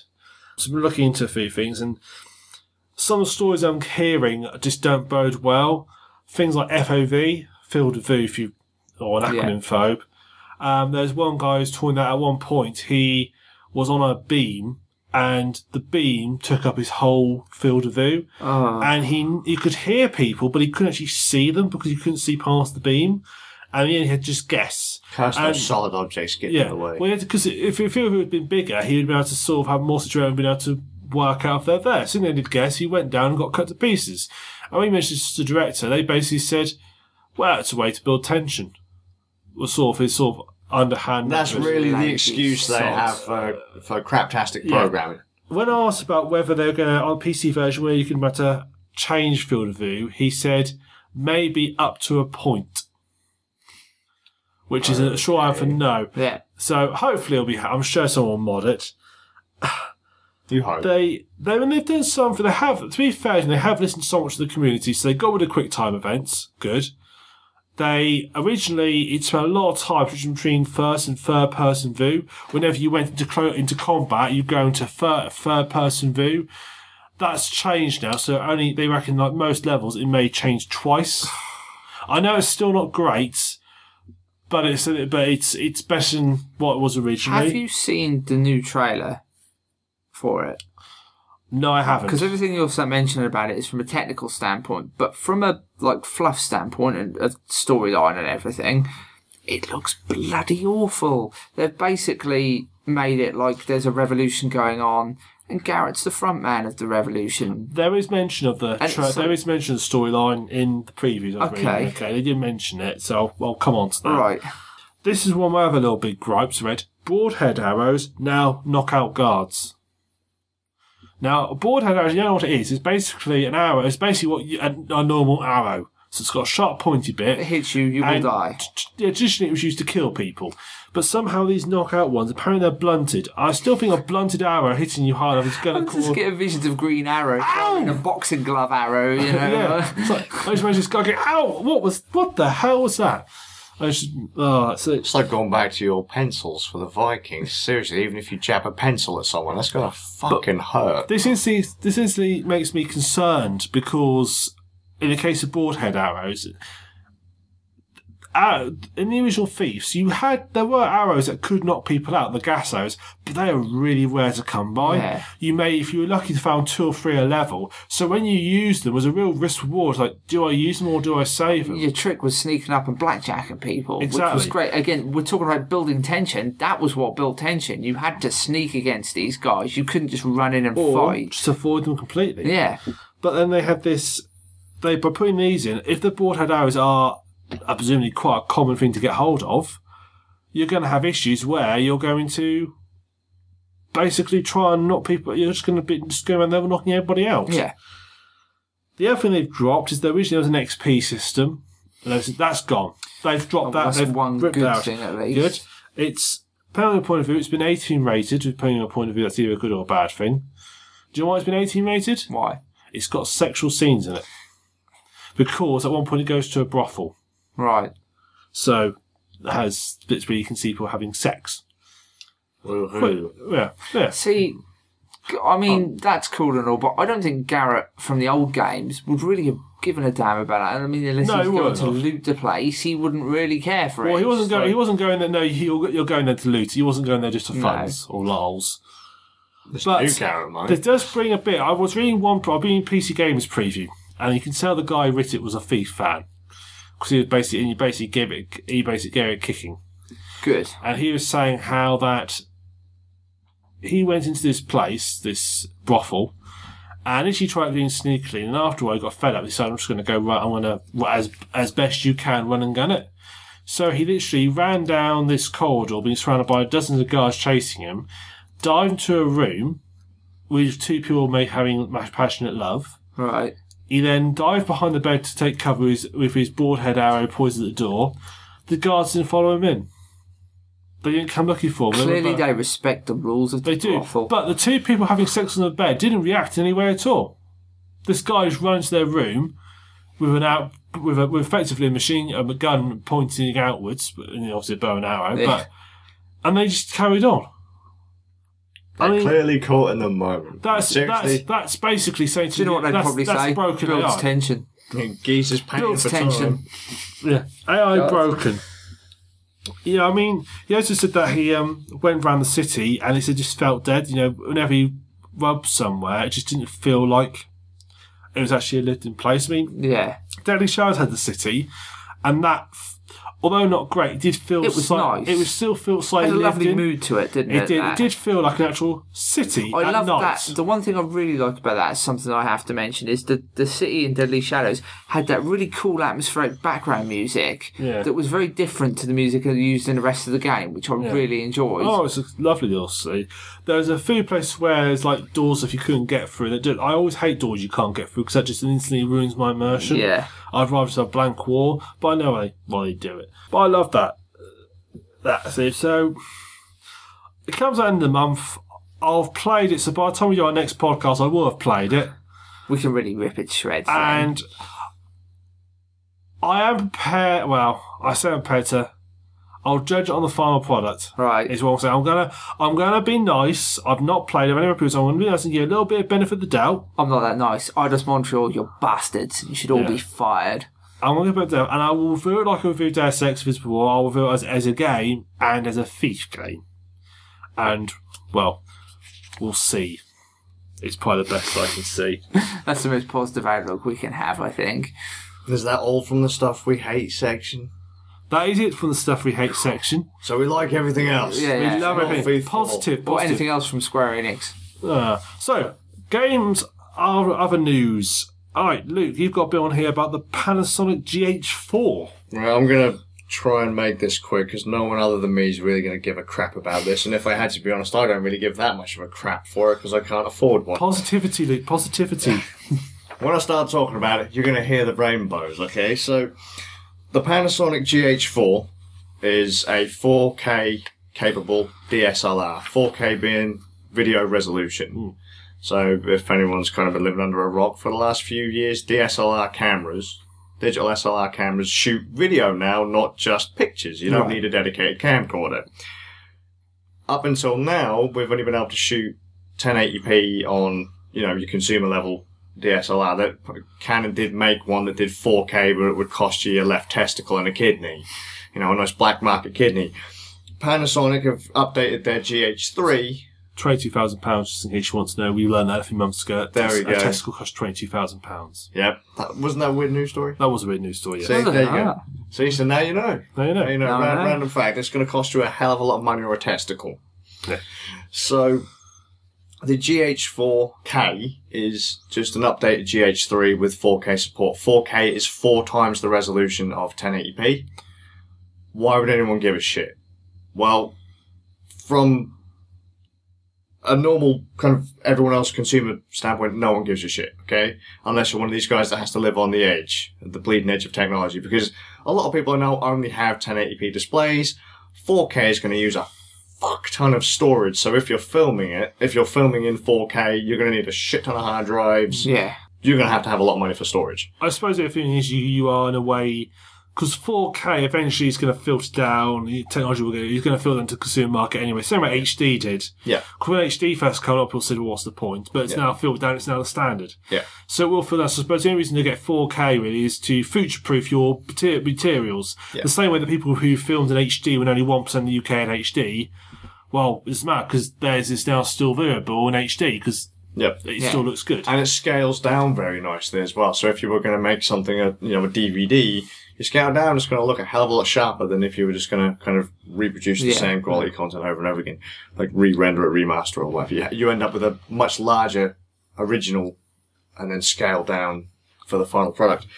That's the trick with 4K because this year is apparently, according to tech analysts, this year is going to be the year of 4K. Everyone's going to start getting 4K TVs coming out. Consoles are now 4K compatible for video.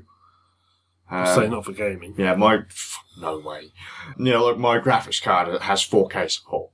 It's had 4K support since it, it was like one of the first, I guess, 4K um, capable graphics cards. I guess I don't know. I'm just making shit up now. But the the Panasonic GH4K is going to offer so much in post, other than massive file sizes and massive resolution. the whole idea is that say you're still going to need decent coverage for your shots. You're still going to have to make sure you've got everything in frame that you want in frame. But now, let's say, for example, I shoot a wide shot and that's just you two. Right. But then I'm like, all of a sudden, hang on a minute. What if I want to say, pretend I have two different cameras here? I've got the resolution to crop in. I have four times 1080p. Any point can be one single 1080p mm-hmm. image. So it will actually, I can cut it as if there's two different 1080p images, scale it all down to 1080p for the final product. I can just adjust coverage. I can have close-ups of faces when I initially wanted a wide shot. Maybe it, uh, maybe it works better for the flow of the product. You've just got so much more that you can work with, so many different ways you can fix. If I'm running around like a spanner without a rig to stabilize my shots, I can run a very extreme uh, stabilization um, plugin in my editor, which will basically kind of crop in and say hold the center point Yeah, and then um, move, move the crop to. yeah. So basically hold it steady. Yeah. If you do that with 1080p, you tend to make the image a little bit softer because you're going to either render out in say 1080p or, or 720p or maybe even lower. With 4K, I can still keep a 1080p image for, you know, people with really nice TVs and, and stuff like that. Yeah. It's going to make editing easier and production easier in a way. It's going to make production a little bit lazier, I think. Because rather than people trying to get the, the right shot and the right coverage, they're just going to crop it in post or try and correct in post. But, you know, it's all cool. I like the idea. If I got one, I probably wouldn't shoot in 4K straight away because I can't afford the hard drives for it. No, I was going to say, because presumably it takes, if it's four times the size, it must take four times the storage. I mean, there are already phones that shoot 4K. Really? Yeah, the Samsung Galaxy Note 3 shoots. Is that. Galaxy Note 3 shoots. Yeah, Samsung Galaxy That's Note actual 3. proper, proper 4K. 4K in resolution, but the bitrate's horrible. The bitrate is probably more reasonable for a 1080p file, but Right. it's coming off of a phone, Yeah. so you know what can you say? A lot of people are complaining with the G- about the GH4 though, because they're saying, "Oh, it's just a GH3, but with 4K unlocked." There's a little bit more to that. You know, you've got external recorders. They've actually come up with an, an external, um, kind of like a, a mic rig. So now you can kind of like get this adapter, you bolt it onto the bottom of the of the camera, and then you're not having to use the uh, inbuilt preamps, like the low quality preamps that come in with the the mic ins. You literally attach it rather than buying an external recorder. You can get uncompressed video out of it by using this adapter and things like that. It's a really nice piece of kit. It's probably only going to come in at about two grand. Still more than I can afford. I'm invested in Canon cameras. So, yay. Come on, Canon, please give me something nice like that. No one cares. I told you, no one cares. I can't explain it. I just, I, I would like one. I just can't afford one. 4K, yeah. Right. Perfect. Right, I would like to pose a question. I'm going to pose a topic for debate. Oh, Okay. That's going to be funny. Ah. It's about Nintendo. I figured. The Is this going to be positive or negative? It, yeah. It's, Oh. it's neutral. It's true neutral. Bollocks. It's not chaotic neutral. no. we would be in trouble. Wii U sales are slumping. Nintendo CEOs having to harvest pay. Is Wii U going to be the next Dreamcast? I'm going to say though, And will Nintendo go the way of Sega and the just first make thing games? I've got to say about that is I commend Iwata so much for that decision. That ain't something you normally see in this industry. An industry full of greedy pricks that don't give a damn about their fan base. Iwata stood up and said, you know what? I've fucked up here and I'm going to take a fall for it. And yeah, he makes so much money, it probably isn't going to be a big thing. But none of the other like main people within the industry would have done that. So I've got to take my hat off to him for that. That's very good. I mean, he didn't have to. I don't remember. No, that's what I mean. Yeah, to. no, we didn't have to. No, and I mean, I know it's not a great, probably a great cut for him because he's got so much money anyway. But the fact he did it on principle is pretty cool. I would say. Right. So what you're saying is, is, is Nintendo going to go the, the way of Sega? I don't think it possibly can. Nintendo, unlike say, because everybody says this about with Sony. Sometimes people think Sony might be teetering on the edge, but Sony makes so many different products that gaming, if they if they go under with gaming, they won't go under with anything else because they still have other businesses. But Nintendo, because they're so focused on gaming, I don't think they possibly can go under. That's what Nintendo's got. They- they've, they're so focused on it, and they've got such a long history that they've got a really huge fan base. I mean, hmm. like I was saying before the podcast, we were discussing some stuff with Nintendo. I think that even though I love them, they make silly choices sometimes, and I've seen fans argue to the point of ridiculousness against or, or for even these silly decisions. And I'm just like, how can you even argue that case? So some examples. Um, a good example being what we were talking about with ROMs earlier. Yeah. That I don't think that Nintendo are now putting GBA ROMs onto the Wii U, and my my my perspective was they should have been on the 3DS to start with. The reason I sold my 3DS was because I couldn't get ROMs for it. I couldn't get specific GBA games, and even then they overcharge you for these games anyhow. They Yeah, charge something like four or five pounds. more than that sometimes for a game that's like a Game Boy Color game. I think Zelda for the Game Boy Color they were charging eight or nine pounds for. I don't think it was that much. And I it was was just like, expensive. that's bad. But yeah, people were vehemently disagreeing with me and arguing the toss purely because they love Nintendo. And it's like, you know, if they've got fans like that, they're not going to go down because people are just going to buy their stuff purely because it's got their brand name on it. The virtual console's good for a few select titles, but I wouldn't say go out and No. rebuy your entire library. See, and I Yeah. mean, The only thing I'd say is you say you've got their fan base, that's final, but it doesn't matter if the fan base is too small. I mean, but let- let- Nintendo's fan base is huge. I mean, they eclipse Well, even Sega's fan base. Let me give you some figures. okay. Okay. Um, in 2012, the Wii U shipped 3.6 million units worldwide. Yeah. However, since launch of the Xbox One PS4, which was only like, what, October, November last year? Yeah, I think it was November. Something. And sort of mid January, they've sold a lot more than that. One thing you got to remember though is that Nintendo have the monopoly on the handheld market, and the 3DS Well, I was, is yes, doing I will very say well. 3DS is still selling very well, despite the fact that you, despite the fact it's being encroached on by smartphones. Which Yeah. I think eventually, if they're not careful, smartphones are going to push into that market. Yeah. I'd argue the point there that, that phones have been doing this for a while now, and I think you're going to always have your gamer that likes to have a handheld console, and I think that is where Nintendo's going to get the bulk of mm. their their money from. The 3DS seems to be the most pop, one of the most popular consoles at the moment, and mm. I didn't even really like it that much. I got rid of mine, but they they're doing very well for themselves. The other thing is, but a further facts for this for you. Um, they've revised their estimates down from 9 to 2.8 million units next year. Right. That's, that's a third of what they thought, and they're predicting a 35 billion yen loss, which is something like 20 million pounds. That's not an insignificant It's not. figure. And you know, I know you're saying like with Sony's example, Sony's okay, it's not a brilliant example because you're right, they'll their other industries are completely different industries. If what you have is game, if your console flummoxes, Yeah. Oh yeah, You then are. you're going to get hurt. But and they've had an eighty percent drop in shares as well. Ah, ah, ah, no, no, no. See, now what you're basing all this on is a very brief slump. By the end of the day, the stocks went up pretty much back to where they were. But no one reported it. No one. Because it was, uh, seriously, Nintendo stocks tanking, that, make, that sells. That's what's going to bring in people to, to read your mm. crap. Saying, hey, Nintendo stocks and let's be fair, and went back up. That's when it comes cool. to video games, there's even more crap than in most journalism. I mean, video gaming, the, the amount of clickbait that there is on the internet, my god. Exactly, just that's what it was. It was clickbait. It wasn't that bad. I mean, it tanked, and then by the end of the day, it was Mentioning back no up to where names, it was. Kotaku, Kotaku, Kotaku, but you know, but I don't think Nintendo are going to go anywhere. I mean, they haven't even released the heavy Bear I've hitter. not, I've not, I've not said they're going to go away. You want? No. You think I maybe would- they'll will go they West go? Sega? Yeah, will they go say? Well, they'll just yeah, make the one thing everybody is arguing is they're going to go third party, but I'm not sure that they will. I mean, bear in mind, they're pissed up before. The GameCube didn't do anywhere near as well as they'd expected, and then they hmm. saved that with the the Wii, which did exceptionally, which The surprised the- me. the most it was the sold. shock console of That was the time. winner of last generation. It's crazy, it? So, isn't it? Think of. So you're you had you did you like the Wii? I'm presuming you're a I've Nintendo got a person. Wii, I like Yeah. the Wii. Okay. I didn't mind. and you the bought Wii. the Wii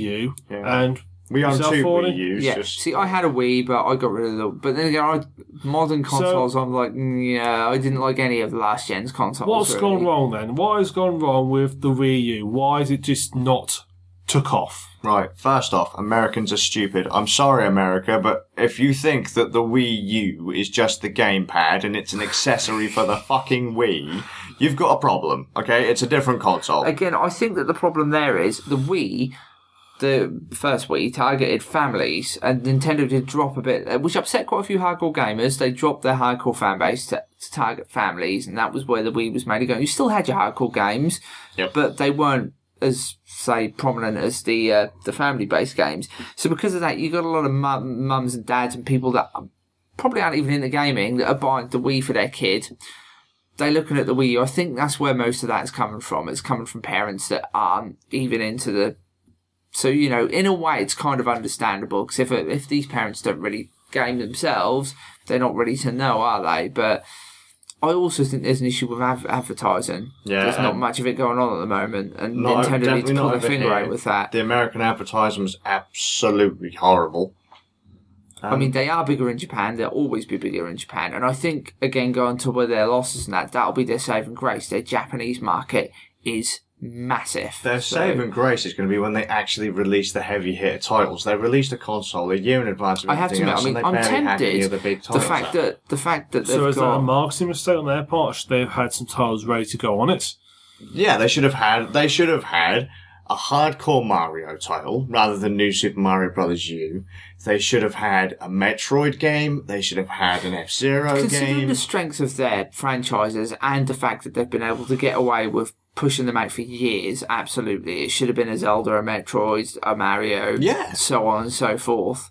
I mean, look, seriously, I know people that bought Wii U's just to get hold of uh, Super Mario 3D World. Yeah, Sold like you wouldn't fucking believe. I have They- to admit, I went into that game with not great expectations, and I bloody loved it. It's absolutely really brilliant. good Did fun. I mention last time that the kids beat that now? Yeah. They beat it in a month. Bloody hell. Yeah. See, and I'm, I'm one of these people that's a fan of couch gaming. I like sitting around on the couch with my mates and playing games because I'm not what so fond of playing online. And that game gave me the ability to do that again, and that that I really enjoyed. Nintendo do multiplayer right. they do. People are always going to complain, oh, there's, They do complain about the online being shit, which is a fair no, argument. there's no but online multiplayer. Yes, there is. You're just not using it. Monster Hunter has online multiplayer. Call of Duty has online multiplayer, and a lot of these, a lot of these third-party developers, I hate to say, it, guys, they're taking it out. Yeah. Oh, but there's no, there's no online multiplayer base. If you take it out, how the fuck are they going to get one? yeah, You can't build a multiplayer structure if you're going to keep on taking out the multiplayer component. You can't use that as an excuse. You have to try it, otherwise, they're not no one's going to use it. I'm tempted to pick one up. I don't have one yet, but I mean, playing that Mario game, that kind of made me think, huh, okay. I'm Wonderful 101. I'm a big Kamiya fan, and I'm a big fan of like Henshin Heroes and comic books and stuff like that. And I played the demo of it, and I watched a couple of videos and things of it, and it looks bloody awesome. And I- So we've got Mario Kart coming out in May. right, Bayonetta 2's coming out this again, year. another Kamiya title. We've so got Smash Brothers is coming out. When those games come out, Smash Brothers will that sell console really is going to well. shift like you wouldn't. I mean, I'm not a believe. big Smash Bros. fan myself, but it's a huge game. Lots of people enjoy it. Should the Wii U be cheaper and sold without the gamepad? I don't think so. A lot of people say that it should be, but there are games that need it. Yeah, They're saying yeah, but they could patch that out. They could, but it'll kind of ruin them. I like the touchpad thing. I mean, I like touchpad controls when they're done right. Yeah. Obviously, they're not done right more often than not, but the Vita has some fantastic touchpad controls, really, really good. And yeah, so does Wii U. I mean, to mention Wonderful 101, the touchpad controls on that are very good. Some Wii U, I quite liked having the second screen because Yeah. to actually look at my inventory, I had to look at the screen, which would mean I was looking away from the from the telly. And by looking away from the telly, I wasn't looking at Yeah, that zombie coming bunch on my fucking face. So that kind of that That's kind how you build tension, Square Enix. Yeah, Sorry. negativity. It's a good system. Just the marketing's horrible, and um, you know, just Americans are dumb.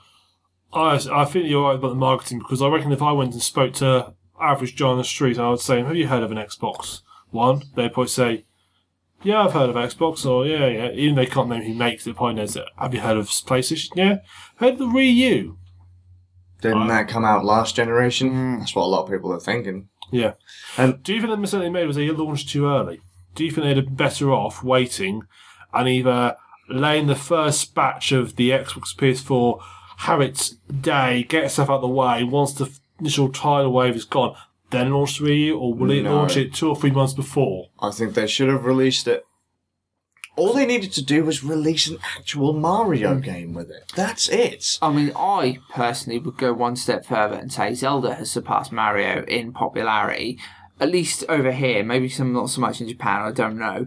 But over here, Zelda is massive. There are people who aren't even that into video games that love Zelda. It's, it's actually been coined as being the girlfriend game because a lot of guys who I get with girls and stuff. Like, I'm into gaming. The first game they'll come up with is, oh, I love Zelda. Zelda's a game that everybody knows and everybody loves. So See, but that's the thing though. If they'd have said like, like a Zelda game over a Mario game, then I wouldn't have bought it no, because I mean, I don't get me wrong. I love Zelda games, but the Wii was originally for my kids, yeah, and my kids ain't going to play a Zelda game. They're going to play a Mario game. I suppose Yeah. it's, I mean, perhaps Um, the Zelda games are seen a bit more I of a don't know. mature in the game, whereas Mario is a Do you very. reckon? I mean, when I was a kid, Zelda was would have been what would throw You gotta in. think, though- But then again, I mean, I've always been into fantasy and stuff, even from a very young age. Graphically, Zelda is a. You got to think my kids are only three and four years Yeah. old. So to see them running around with a sword, jabbing it into a skeleton, something that is actually visibly a skeleton or a wolf that's going to, you know, maul you, Yeah. I would really rather they not play Yeah, I suppose. Then again, yet. thinking of that, like Zelda was very different when I was a kid. Yeah, it was. super- I mean, my kids have played Zelda on the NES, yeah. but it doesn't necessarily look like you're actually impaling someone in no, that game. Ocarina Or, of Time being a fairly dark game as well. yeah, or you know, drowning drowning people in that. Because I mean, when Link drowns, it's pretty kind of. It sounds really stupid, but it's kind of graphics. He kind of is clutching Sorry, his throat and just just, doubles you're just making me think of the overtly sexual Lara Croft drowning scene where she's all oh and she's drowning, Yeah, and you're so- like, okay, I'm sure she wouldn't be making that noise if she's drowning. you know, that's a bit extreme, but. I mean, the reason I got the Wii U was for Monster Hunter.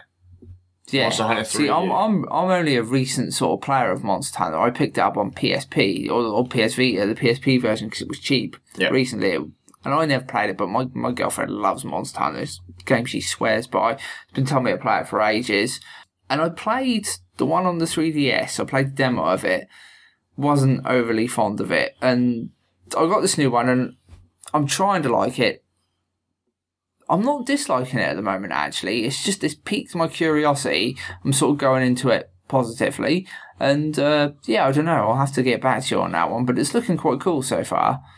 No, I, I like I like Monster Hunter titles. That's definitely one I can't play. And another with. thing is people who say, oh, you like Dark Souls, you probably like Monster Hunter, based on the combat being similar. Can I also just say, um, Ragnarok Odyssey is one I picked up recently, and that's quite. Is that, it that reminds me Is a lot of Monster Hunter, but kind of a little bit more. Because I had a demo for it, and I was like, uh, it didn't really grab me. It's not bad. You have to really play it Yeah. to get into it. But I don't honestly think Nintendo's going to go anywhere. I No. really don't. No, I don't I'd- think I'd they need to with cut. that. The, I don't think they need to cut the cost of the console. I don't think they should get rid of the gamepad because there's some really cool stuff on the gamepad. Yeah. And actually, that gamepad's damn comfortable, considering what it looks Considering like. the size, it is a very, very comfortable control pad. Could it be better? Sure.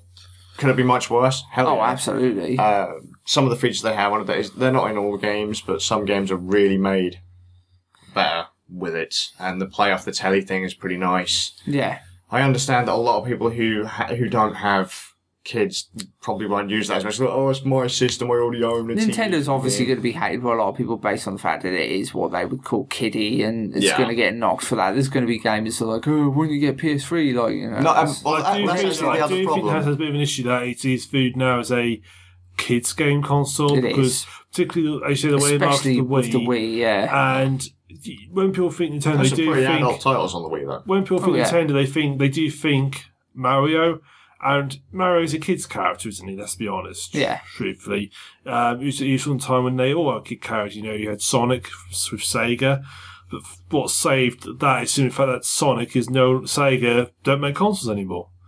So Sonic is now just a brand they have on our Which in consoles. fairness So- is Sega's own fault. yeah. But that's that's that was a PR problem, not Oh, yes. not the quality of the games as such, and more the hardware and stupid things Sega said. and- still makes bloody awesome games. There's still some good stuff coming from Sega. Yeah, but when you guys were saying about the whole PlayStation 3, Xbox One, or PlayStation 4 thing, they've actually found that a lot of store clerks or whatever will actually try to convince people not to buy a Wii U for no reason. None at all. Half of the shit doesn't even hold water. And then they say, no, buy a, buy a fucking PlayStation 4. Buy an Xbox One. They are purposely pushing people away Yeah, I was That's- reading that's- something about this actually, about there being people from Microsoft that were getting involved in this, and that there was a little bit of scheming going on on their part to get consoles shifted. I can't remember exactly what it said. But Microsoft were paying YouTube partners to All right. say good things about the Xbox One, but what they there were so many things wrong with the Xbox One. When the Xbox One launched, my friend got one launch night, and I took the piss out of him all I did. night. So. I know a lot of people cancel PlayStation 4 orders to get when I saw Ones. Killer Instinct in action, I laughed myself silly. Yeah, none of the right. Okay, looking at the library, I don't care what anyone fucking says. This is my opinion. I look at the PlayStation 4 library. I look at the Xbox One library as it stands, and I know they've only been out for a few months, and the Wii U's had a hell of a head start. The lib- the strongest library, in my opinion, is the Wii U, and the the library that will be strongest by the end For of me, this year will be moment, Wii U. Wii U has Wonderful 101 that grabs my attention, but PS4 has the new Yakuza game, and that is really going to sucker me in because I love that series. Xbox has nothing. It'll probably always have nothing for me. It's not really targeted to my real demographic, but Yeah. I definitely think this one, in my opinion, again, I think this one's going to be between Nintendo and Sony. I really wish that that Microsoft would just bow out because they produce crap. I think they do for consoles. I think Microsoft has, should have stuck to PC. Uh, Yeah. Really, I mean, they they still obviously do good stuff for PC, but console wise, mm, maybe not. We move on to flashback? The only section that has a jingle. if you can really call it a jingle, but it's cool. you didn't say Thunder Tits. Thunder tits. That's better. Thank you. Flashback. Wait, what? Are, what are we? f- I've gone forgot. Oh yeah. Oh god. I have to now be positive about saying Total Biscuit. Oh dear. Yeah, so last time we said Total Biscuit was a uh, had a character or avatar in a game. Pineapple Smash Crew was one of them. So basically, one, if you typed in your name as TB or Total Biscuit, the character would get a top hat and a monocle. right. It was gay. Like Total Biscuit created Top Hat and Monocle. No, but it's just based on his avatar. Yeah, yeah, no, no, no. The I cynical being facetious. So fuck I hate that guy. I mean, positivity, yay! I can't even. Shh, fuck you. Like a shit Monopoly man. And uh, then I found uh, Knights of the Round on the Super Nintendo because you mentioned. and that is one of my favourite games of all time. And you recommend them that we play it on the arcade. We should play it, yeah. I mean, it needs to be done. It's, it's great. It's a good three player arcade game. So, yeah, all three of us could play that together. That'd be pretty good. It's pretty hardcore. Oh, Dun, dun, dun. We're going to have to build an arcade cab now. Go for it. Come on. I've got some, I'll say some wood. But yeah, I mean, Capcom Scroll and Beat 'em Ups, big thing. I love them. What was the other one that was like. Arthurian Myth, I love. You put two of my favourite things together, there you go. Knights of the Round, fantastic. What was. There was another one like Knights of the Round, but I can't remember what the You've fuck- got the two Dungeons and Dragons games, uh, Shadow of Mystara and uh, Tower of Doom, which coincidentally George Kamitani worked on, and they were the basis for Dragon's Crown, my favourite game. So Positivity. um, Positivity. there's quite a few. Uh, he did. Uh, they did King of Dragons as well, which plays similar to Knights of the Round, and that's like sort of fantasy adventure fighting game. Um, are we speaking specifically a Capcom game here? Uh, I have no idea. It was a side scrolling beat 'em up. It had Oh. five characters and I can't remember the name of it. Just Oh, reminded me a lot of. what what five characters were there? What were Dude, they? I can't remember. Yeah, not I helping me much here. There, there- there's so many scroll and beat 'em ups with lots of characters. Oh, uh, Especially in the 16 bit era, anyway. right. You're not talking about Knights of Valor, are you? The Dynasty Warriors esque one, Romance of Three Kingdoms one. Maybe. Yeah. Well, you have. I don't know.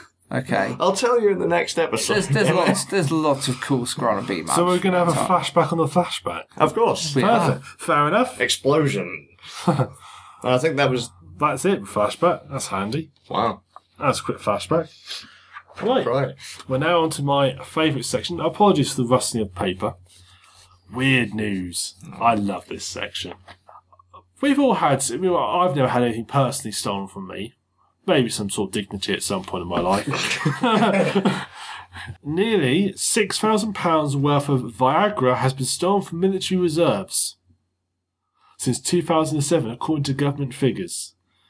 Military reserves. Military was That's what I thought I heard. First thing that popped into my head is here is my rifle, here is my gun. This is for fighting.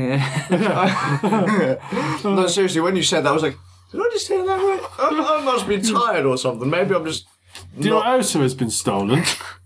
Apart from the anti anti impotence pills, hundred bayonets, thousand round of ammunition, a television, and a karaoke Somebody's going to have a good time. a karaoke rig and an industrial washing machine. Presumably that's for the aftermath. I want to know who managed to steal an industrial washing machine.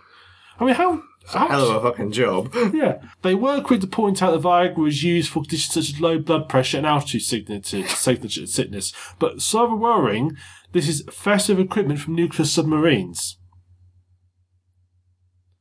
Right, so it's from nuclear submarines, it's Viagra. Well, mm, I'm not not always to pass Yeah. aspersions and and and encourage any uh, Watch what you say here, Jack. any any stereotypes onto our submariners. This is my job to watch upset people, not Yeah, yours. That's what I'm going to let Luke deal with the next section. It was actually they found the response was from a parliamentary question question question Parliamentary Queen. question from Conservative MP Nick de Bois. He asked what was going on. Um, Mainly because he wanted to get in on this action. Great name. probably. The fest was significantly greater between 2009 2010, two and a half with two and a half million pounds of equipment going missing, while just only 816,000 pounds worth worth of kit vanished between 2012 and 2013. So that's gone down. The, fig- the figures were released following the case of a Sergeant Major Stephen Barrett, who was last week jailed for 20 months for trying to sell 115 grams worth of night Army night vision kit on eBay. Sweet. That's great. I love people do that. They still don't think they were going to get caught. I was going to do a bit of mocking of this next one, but after what happened tonight trying to get here for the podcast, I don't think I can really sort of mock it too much. Oh, this is going to be funny. Come on. Yeah. Let's do this. Uh, a Southwest, this is in America, Southwest Airlines flight from Chicago is under investigation after it landed at the wrong airport, seven miles from its intended destination. Seven miles, considering how high up you are and how little an adjustment Yeah, but you know, are. they, they do have guidance beacons to sort of point in the right Right, where direction. was this again? Say it again. America? There you go. Thank Okay. you.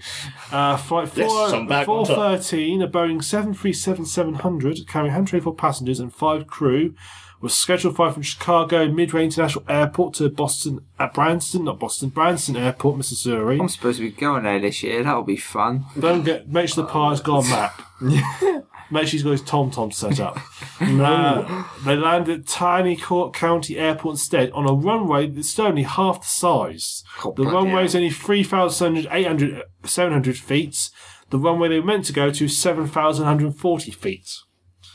At the moment, it's unclear why the flight went to the wrong airport. Well, you missed. You went to the wrong airport. I mean, I love that he missed. That's the best way to say it. He just missed. Right? You know? needs to play more it says pilot it's wings. unclear at the moment. Why don't you just go and ask the pilot? How the hell did you end up at the wrong airport? Yeah, well. You've got, you've got a map. You've got to go. How did you manage it? Um, they have launched an investigation. Um, it was apparently one of the passengers says um, as soon as they touched down, the pilot applied the brake very hard, very forcibly, probably indicating he knew he was going wrong. Before the flight attendant announcement, "Welcome to Branson."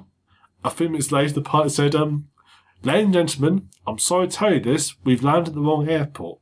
Oh, seriously, I would love to have seen the look on that pilot's face when he realised the runway was so short. Like, oh shit.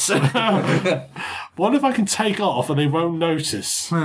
well, this is what I find, okay? The company sent like ta- planes and stuff to pick them up. They're in a bloody plane. Fly there. Oh dear. Yeah, so it's, uh, no, uh, the plane itself was able to take off again. But believe it or not, this is the second time in two months this has happened. What, same airline or? No, different. Uh, this is no, it's a different airline. A Boeing 747 Dreamliner, which is supposed to deliver parts to McConnell Air Force Base in Richard, Kansas, landed nine miles north at Colonel James Jabara Airport. Second time in nine months. I mean, uh, Well, in fairness, at least you didn't say, well, they ended up taking a dive in the sea and yet they Yeah. were supposed to be flying inland. what I want is is the pilot. I would love to. What I'd like to have been found more interesting is just like say when the pilot said, "Do you know what? I'm going to Branson. Don't know what Branson's like. Let's assume Branson's a horrible place. I don't really want to go there. This place is a bit nice. I'll go there instead and just blame on error." Have you ever had something sent to you by accident, or maybe have sent something got to the wrong place by accident? You, you, no, Yeah, Experience that? Yeah, okay. Feel bad for some for these people. These, well, best example, these drug barons. Well, Police have record covered 140 kilos of cocaine, which had been shipped in a banana crate by accident to an Aldi store in Germany. Bloody hell. Works at, oh sorry, five Aldi stores. Works at five stores around Berlin. Found the drugs among packages of That's where that fruits on Viagra's going to turn Yeah. up eventually. Yeah, right. This it's being called a, logistic, a logistical mistake by smugglers. I want to know why have the smugglers got a spokesperson. well, it has been. A, I just feel like it's like when I remember when I found out once Taliban had a, sp- a spokesperson. Could you imagine calling up the PR company on that one? Yeah, Hey guys, we fucked up. I just the idea they've got yeah a PR. Yeah, it's basically a PR company. You know, hello smugglers. This oh, I love it. It's like, hey guys, um, have you got their names? You know, you are the PR company for these guys, right? I can't say a thing. Yeah. Hi, I want to um I want to do an interview with your um head kingpin. Would you mind awfully if I just have his address and his details when he's in the country next, please? Yeah, sure. I'll book you next Tuesday. You bastards. Yeah. Um So it almost reminds me of that pirate that you said. Um, they said they were going to do a documentary on his life. Yes. and off he went, and he got busted yeah, for it. Brazil. It- Was it Brazil? No, it was um Oh, no country beginning with B. Belgium. For, for, for a second, I swear you were either going to say the Bermuda Triangle or Burma. I was like, fuck, Bit of a jump. No, Belgium. No, um, he, um, yeah, he. Uh, this is from episode four, and he um was told he'd previously held up a Belgian fishing vessel, and held at ransom, sold about the crew back from ransom to Belgium. A few years later, a Belgian film company. I did put air quotes up there. If anyone couldn't guess. Um, If you couldn't see that, couldn't see that. Film company asked him to go and do a film on his life, so I invited him to Belgium. So he flew over there, and as he got off the plane, the police arrested him. winning. Winning. I mean, uh, Idiot. Holy hell. I'm thick, but Jesus Christ. Some of these people are just, uh, oh, man. Uh, police address worth five million come from Colombia. At the German port of Hamburg, where loaned trucks and sent to Berlin. Uh, he said apparently this is the biggest drug find in the last 12 20 years. So, wouldn't it be funny if it had something to do with that dodgy pilot? Yeah. Yeah, this is why he landed at the wrong airport. It They're all connected. He also robbed the military. he robbed a military base and then tried to sell it all on eBay. Yeah. Well, Washing machine filled with Viagra. hardly used. Hardly used Viagra. Why use washing machine? Bit of both. You're gonna, Only he, he slightly- stole seven million do- pounds worth. He's not going to be able to use ball of it, is he? You'd be surprised. If it was a Viagra, it'd be Oh, semi-used. oh. oh, boom, boom. Now, you remember, I'm going to cast your mind back to episode two. Oh, Fuck no, that was ages ago. Do you That one was remember? That was way past my memory. episode two, way back, we discussed about how we were about to, about Britain was under siege from speedy snails. Yeah, I remember that one. Yeah, so they discovered snails can move up to a meter an hour. Yeah, terrifyingly fast. We are Terrifying all Well, doomed. Didn't I'm have a- something to do with dogs. dogs yes, can something to do with dogs. sick. Yeah, yeah. They've called in reinforcements. Holy hell, we've Yeah, finally it's- called in the Americans. No, because snails have. Oh, shh. There is a ghost ship, supposedly crewed by hundreds of cannibal rats, heading to British shores. I heard about this. Experts fear. The Lyubov Orlova cruise ship, named after a Russian actress, has been adrift in Norfolk Island for the past 12 months. Coast Guards now believe the floating derelict, cut loose near Canada in 2013, could be driven thousand miles towards Britain following the recent storms. This is according to the Sun, to be fair.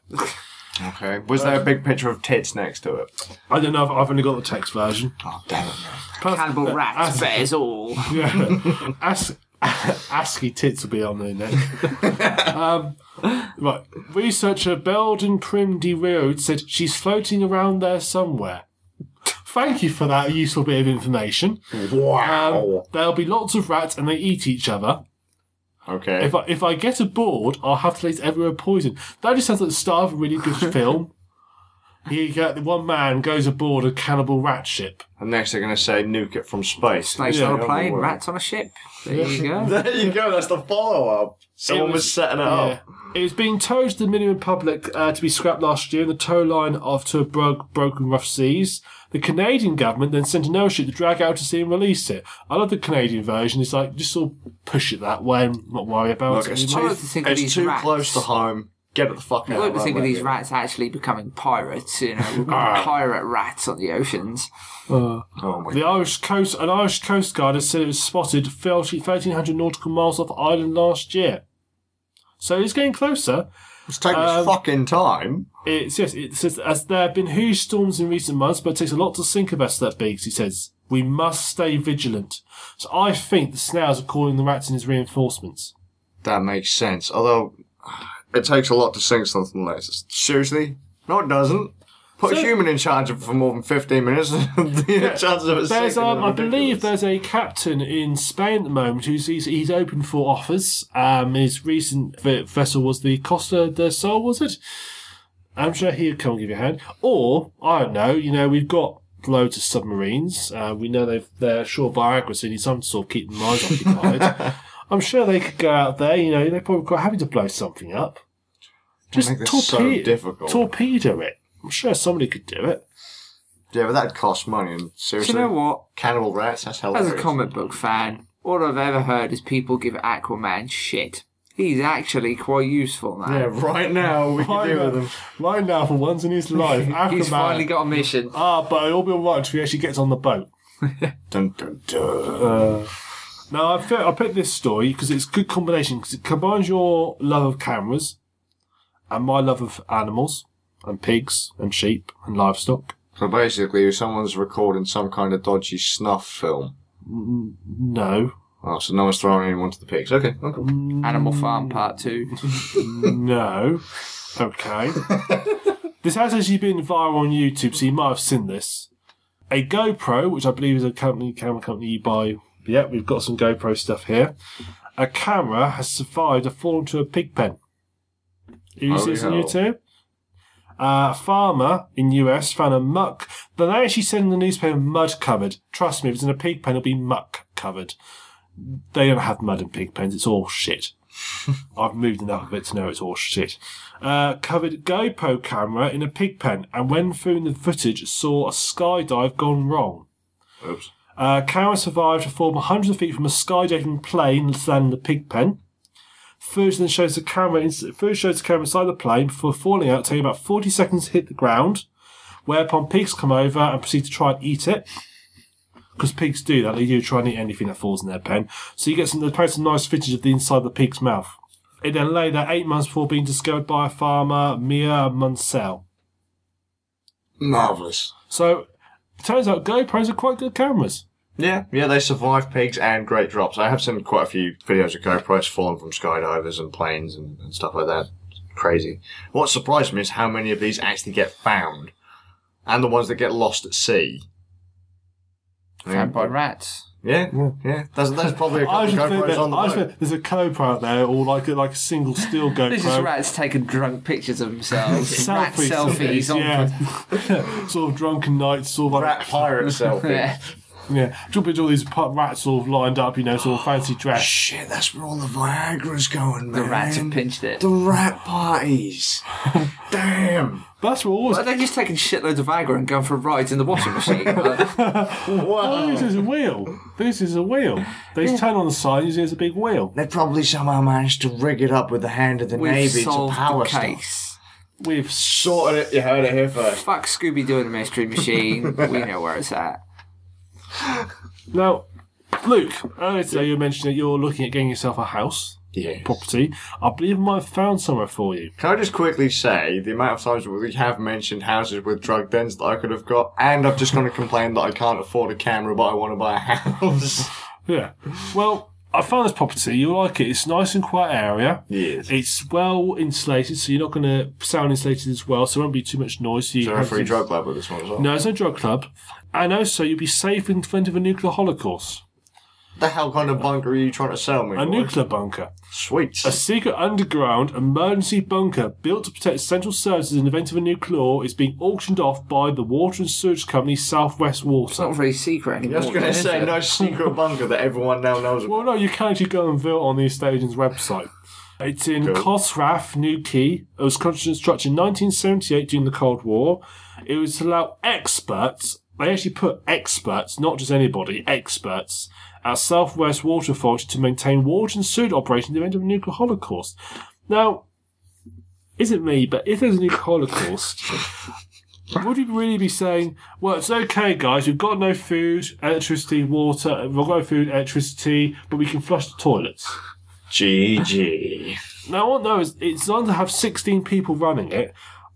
Who are these 16 people who've said to themselves, I could be at home with my family comforting them, or I could go work for West Water, keeping shove, pumping poo for the next 18 Do you know months? how in Fallout, all the little places, the Fallout shelters all have their uh, own little thing going on? Yeah, Clearly that's what this one was. Yeah, it was.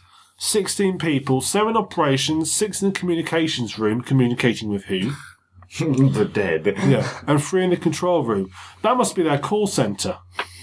I've got a complaint about my water supply. Yep, we'll pass it on for you. Uh, guy At least price. you know the call centres in the UK. yeah, guide price of £50,000. That's not bad. That's right. Uh, other features include several blast proof doors, Sweet. an airlock, decontamination room, a dining room, recreation room, and two dormitories. Can I just say that probably after this podcast, we are going to need a bunker of some kind to keep people away from murdering us. That's all right. We haven't died yet. And a not really. decontamination room for when the rats arrive. yeah. Or a decontamination room to filter out all of the stupid. That'll be us in there then. Brian Blake, who worked for the authority, said, I remember the government said we had to provide underground control centre in case of an emergency which was bomb and nuclear proof. It wasn't fully kitted out, which is to slight where there's no furniture in there. But I'm so happy you could have lived in there for weeks. I mean, come on, guys, you can at least put us some beds in. No furniture in there. So saying, yeah, um, they wanted it to be, you know, bomb proof and all this kind of shit. They wanted it to be ready for the second that shit dropped. So we didn't finish it. Yeah. You know, right. The company property manager, Chris Sheplad, Land, added, We regularly auction redundant assets to reduce our costs and keep customers' bills as low as possible. But this is the first time we've offered a genuine piece of Cold War history. I love when people, you get the spokespeople who come up and say things like, yeah, we did it to keep our customers' bills low. It's all for the, the customers, not to give us more money. Like the PR guy for the uh, drug pushers. Yeah. Yeah. Same company. Yeah, yeah. Same PR company. guy. They've just um, started a new contract with some rats on a boat. Yeah, They were getting Viagra from the Navy. Yeah. You know how it goes. cannibal Viagra rats. All but Then that is a movie waiting to happen. I reckon that landing was probably some dodgy practice flight to try and get the Viagra to the rats. Could be. Airdrop. I reckon you're right there. And then the nukes go off. And then we all suffer because no one can get to the bombshell. That's where the rats are trying to go. They just haven't quite got the hang of using Yeah. the own controls Well, the yet. point is, for Seth Waltham to steer. I, should, I think this could be an excellent sequel to Ratatouille. You are aware that by the time they get here, they've probably, like, I don't know, we'll all be long dead. We'll all be nuked. They'll still be alive. They And will they'll be walking over. on the hind legs. Yeah, they'll be like, They'll get here and I think, oh, bugger, we're going to invade this place and they're already dead. They did it for Bastards. us. oh, that bombshell look all right. Yeah, we can have some fun here. No furniture. Cheap Actually, I think bastards. it's, actually, I think um, Richard Dawkins suggested, although I'm not, I'm not a fan of him, he did suggest that um, a, net, a, a good chance of survival if like enough for another life form to evolve into a higher life form like we evolved. Uh, rats are rats are a good bet. He reckons that rats are a good bet for evolving because of the way they are, the way they breed, the way he could see them. Obviously, they have a long way to go, but he could see them evolving to a state where they could be our replacement. Marvellous. So basically, we are rats. Skaven. Skaven, yes, Skaven. The ship is Skaven. They will become Skaven by the time I get here. With the, they'll have evolved within the Skaven. Quick, quick, yeek, yeek. Rock on, gutter runners. Sorry, I'm calling for Blood Bowl now. Uh, so go was in the all Skaven had them as well. You can't meet Clan Pestilens though. They're plague furnaces, and they gas themselves. I was like Clan Skryre, and they had their little rattling machine gun. I was always a fan of Eshin, personally.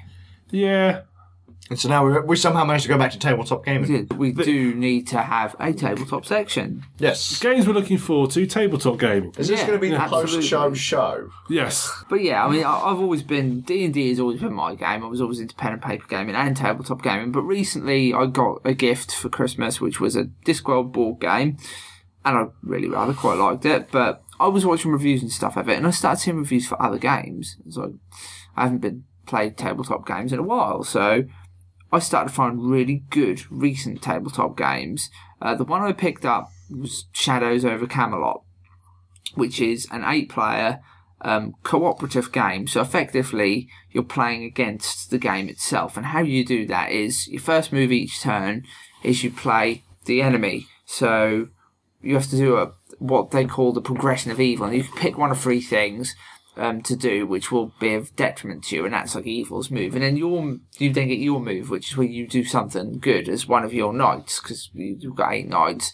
I think the expansion gives nine. So you're playing cooperatively, but the trick is at the beginning of the game you're given loyalty cards. Each player gets one, and not allowed to show them off. You just get dealt one randomly. And Look, and one of the loyalty cards is a traitor. So one of you effectively is using the the progression of evil to try and prevent the other players from winning because the only way the way to win as the traitor is obviously for everybody else to lose. It's a fantastic game, very good. And uh, there's not many games that allow for that many players. Most games are generally five to six players, or between three and six. Mm. So to have a game that gives you eight or nine players, very good, and it's it's relatively quick as well, providing you're playing it. Because well, we did a few test runs of it, and it took a while to get the rules down. But once we got it down, you can get a game done in about an hour, an hour and a half, something like that. Um, Sounds quite cool. it's very good. Makes me think of the um, Battlestar Galactica board game. All right, Because that's got a very similar mechanic. Because I don't know if you watched the new series I haven't seen it. One of the key sort of plot points is that there are Cylons that can look human, and it's about they don't know initially. They know there's some Cylons in their mints, mints, ugh, Midst. mints, not in their mints, and then because that'd be cannibalism, in their midst, which are who, which look like humans, and they might not even know they're Cylons. They might Right. be sleeper agents. So it's about how they have to go about knowing there could be a traitor amongst them, and they have sort it's all this paranoia about who's a traitor. Yeah. Well, Battlestar Galactica has similar mechanic. You'll get you're given loyalty cards, and you look at them, and you might be a Cylon. Yeah. But what's quite clever about it is that you get given loyalty cards twice. So deck is stacked, so there's at least one Cylon in every game. But you get one set of loyalty, you get basically two sets. So there's four players, like eight cards in the set. So you each get a card each. So it's possible the first set of the game, you're or you also think oh I'm human, I'm human or human. Yeah, it's the same with uh, with Shadows Yeah. of Camelot. Yeah. So you also I think, oh that's great, yeah, okay, you play cooperatively. The next set of cards, and at that point one of you is going to be revealed as a Cylon super agent. So now you've got to then change your gameplay from being okay, um, I'm not what's human. Now I've got to keep saying that I'm human, but at the same time sabotage the efforts. Yeah. That's quite clever. That is nice, yeah, that's cool. That takes a bit longer. You could probably, if you once you got, if you got a group of people who knew the rules inside out, because it's quite a complicated It's the game. same with this one. You Yeah. have to know the rules really well to sort of get through it quicker. you get it down because the first game we played at home for family took us nearly four hours, and we didn't actually. We only got halfway through. But I know from reading online, you can get down to about two and a half hours. Yeah. One of the Yeah. other games we picked up, a friend of mine picked this one up, so we've all been buying them, was a game called King of Tokyo. That's a very, very, very popular game. It's won quite a few awards. That game can be completed within 30 minutes. But it's a fantastic game. It's all dice based. You, you've got a spoof of characters like King Kong and Godzilla and all these giant monsters, and you're all fighting to take control of Tokyo. And yeah, you can do that relatively quickly. It's a fun little game. Sounds good. Might be worth sort of So I'd like to. I would actually like to go back to the old, uh, the college days when we weren't rolling for D and D characters, because one, I want to play through Tomb of Horrors. Yeah. So just want to try that at some point. I do love D and D. Yeah, good old bit of pen and paper gaming. I've never actually properly played a game. No, never. Never. I've the trouble I always had was um, getting enough people who were actually invested enough in it to play it. Yeah. and it's really hard to get because you need at least sort of five people with Yeah, one who dungeon are gonna master and four every players, week. and that is really hard.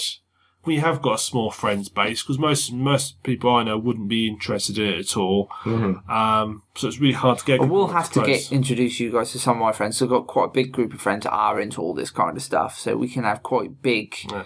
Game nights. I mean, and I was quite lucky to have grown up around people like that too, because I used to have some very good Dungeons and Dragons games. We had a guy who's about three years older than us that used to play, and he was the best DM I've ever had. Very, very good. Knew the game inside out. Very good storyteller. So the games would be thematically fun as well as just through sort of the mechanics of the game itself. Yeah, we'll have to play a game. Good stuff. Good stuff. Do you know if they still sell the Thud game? I think they do. I have to pick that up at some point. Trying to throw that out there. Discworld book. Yeah, I know. of- game within a game or go- game within the story, isn't it? They play Thud in the actual That's actually story. based on a. Um, I think it's actually based on a Viking game. Oh, it's interesting. I believe it's actually based on. I think it's slightly altered, but I think it's actually based on an old Viking game. It's based on a Viking game. Raping, pillaging, burning. But yeah, I picked up what what other ones I've got. I've, I've just got Lords of Waterdeep. It, I quite a funny story is I did order it ages ago, and I got the expansion at the same time. But I got the expansion through Amazon because they didn't have the original game. But this other shop I found had a copy. Turns out they didn't have it either. They'd lost it. So for the last few weeks, everywhere has not got it. I'm quite surprised it's a popular game. Nowhere has it. Could it just be that they're selling out faster than they can? They're getting them in, maybe. I mean, but I managed to track one down to some place in Oxford, and they seemed like a nice place, independent store. No way of buying online, so I contacted them through phone. A little bit eccentric, but that's what I like. So get to go to this cool little eccentric game store and pick this game up. That'll be another good one worth playing, though. I mean, um, D and D. You must be familiar with Waterdeep. No, never played Neverwinter. I have, but I don't, Oh, you got to think but- this is this is. Last time I played Neverwinter was so Right. long ago. Well, Waterdeep is the city that um, one of the cities in. Uh, oh, no, it's not in Neverwinter. It's in one of the other games. I don't know if it's one of the Baldur's Gates actually, but um, I've Water- heard of the name. but I don't Waterdeep is a big where. city in because Neverwinter is obviously one of the big cities. Baldur's Gate is one of the big cities. Waterdeep is another big city within the Fog Forgotten Realms universe, and there's lots of political intrigue in Waterdeep. So this game, although it's set in the D and D world, isn't it D&D game. It's more political intrigue mm. based game. You're all trying to you're sending minions on missions basically and trying to take control of the sea. It's a pretty cool little game. So that's the kind of game I quite like the idea of, you know, or not. It's not about, you know, just a generic, well, it's generic sort of board combat game. It is about sort of politics and I prefer games that are a bit different. I must admit, I don't like stuff that is just I want to get a copy of, um, there's a game I want to get a copy of called, a really old game called Diplomacy. all right. And what's different about it is that all players take their turns at the same time. Okay. So you start off and you're, it's set, I think it's set about 1890 or sort of turn of the century, and you will take one of a different country. And every turn, you have to write down your moves, what you're going to do. But then you can talk to that place, you can form alliances, pledge them. Because you write all your stuff you're going to do down and then reveal it all simultaneously, you can really screw somebody over. That's pretty cool. I'll like to see if I can get a copy of that up. Yeah, it might be worth a game. I'll definitely be down with that. It sounds like the sort of game that broke all your friends up. Have we thought of any trading card games at all, or are we just going to kind of Um, brush over that? yeah, maybe because there's the ones that you can get that are good are Summoner Wars and Mage Wars because you get practically everything you need in the box. So you you can get expansions obviously for Summoner Wars, but we're not talking Magic the Gathering having to build whole new decks and buy all sorts of different cards maybe on their own. You, pretty much everything is there, so that might be worth playing. Uh, Magic takes a bit, or games like Magic take a little bit more out of your wallet and out of your time because my sort of um, opinion of like magic.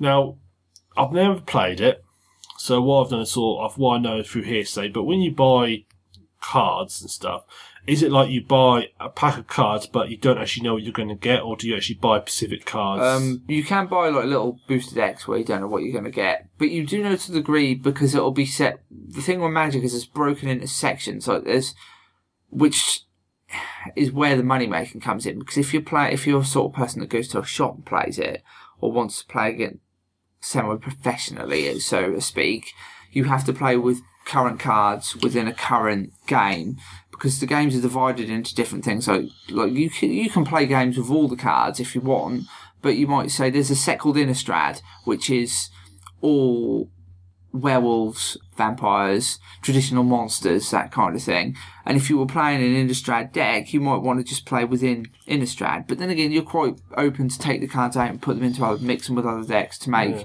a full deck. But yeah, it depends what you, how you want to play it. because I mean, I I have played the sort of games where I mean, I've, I'm quite a big Warhammer player. Yeah. I've played sort of games where you pick up, you have to buy units and spend your armies. The thing about Warhammer is, when you buy a unit, you know exactly what you're getting. There's Yeah. no, you're not going to have a situation where you buy a booster pack in the case and you end up with Well, half see, dozen cards that you've already got. You don't have to do that. I mean, you can buy.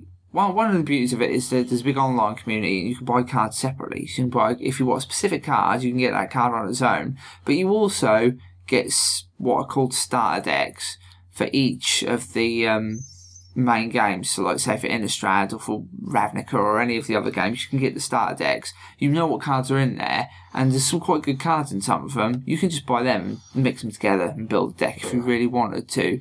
But unlike Warhammer, whereas with Warhammer, you've got a specific build. An army is set a certain way, isn't it? You have to have. Well, you don't have to have everything, but you you have to build your army a specific way. So it requires certain units to build an army. It's a lot more loose than it used to be. Yeah. Nowadays, But everything that yeah. you're buying for your army is within a certain subset, like Skaven. Yeah, you buy your Skaven. Yeah, it is. It's, no, it's, it's a lot more, actually, it's a lot more open than it used to be. All right. Um, nowadays, you still have point restrictions. So each, your army is split into four categories. You've got lord, heroes and lords, core, special, and rare. Right. You have to have at least 25% of your points limit has to be on core. So for 2,000 point game, 500 points have to be on core. Up to 20, 50% on special. Right. So you'll have 1,000 points on special. Up to 25% on rare. Up to 25% on heroes and lords. Right. So you have got quite a bit. As long as once you've got your minimum core and you have to at least one character to be a general. Yeah. Other than that, you've got quite a bit of flexibility. Yeah. Because twenty five percent in a two thousand point, thousand points special is quite a lot. But obviously, the flexibility is going to exist within your army. So it'll be like, Oh, you can have allies. okay, You can have allies armies if you wish to, and that's actually quite a big thing in the new 40k edition. You can now have quite big allies oh, armies. that's interesting. and there's special rule sets, and they have they are there are some issues like certain armies will not ally with each other. Yeah, clearly. Space Marines will not ally with Chaos Space Marines. Under no Right. sense will they ever deem to ally. Because and Tyranids won't ally with anybody because Yeah, I they're. Space Marines can to some degree ally with orcs because they're all mercenaries, aren't they? Yeah, and they'll ally. They'll ally. There's like different degrees of allies. So they'll ally well with other Space Marines. So it's like Sisters in Battle. They'll ally Yeah. well with, which are although they're not Space Marines. They'll ally well with them. They get like bonuses. They And I can like, they suppose- can like so the sisters can use like their cut. You can like use your skills and their units. Yeah, Someone like the they can ally with Imperial Guard, but you're restricted to what you can do. yeah, And some they will ally with, but want to keep it fairly remote, as it were. Yeah. So they'll ally with Xenos, but only as a sort of, but only as a yeah. I tenuous suppose alliance. even then there'd be certain alliances that might be better than others, like say maybe with Eldar slightly more than they would say orcs Let's or someone. take Tau as an example. right. Tau work very well with Space Marines because Space Marines are great at close combat, which Tau severely lack. Yeah. Even their best close combat troop is not really much better than the And I Guardsmen. suppose, I suppose on the basis that Tau are semi-diplomatic as in a comparison. They're a shooty army. We're talking sort of fluff-wise they, here. They are designed to match it. They like sort of. They don't like close combat. They're designed to stand. They their army is very much a case of you.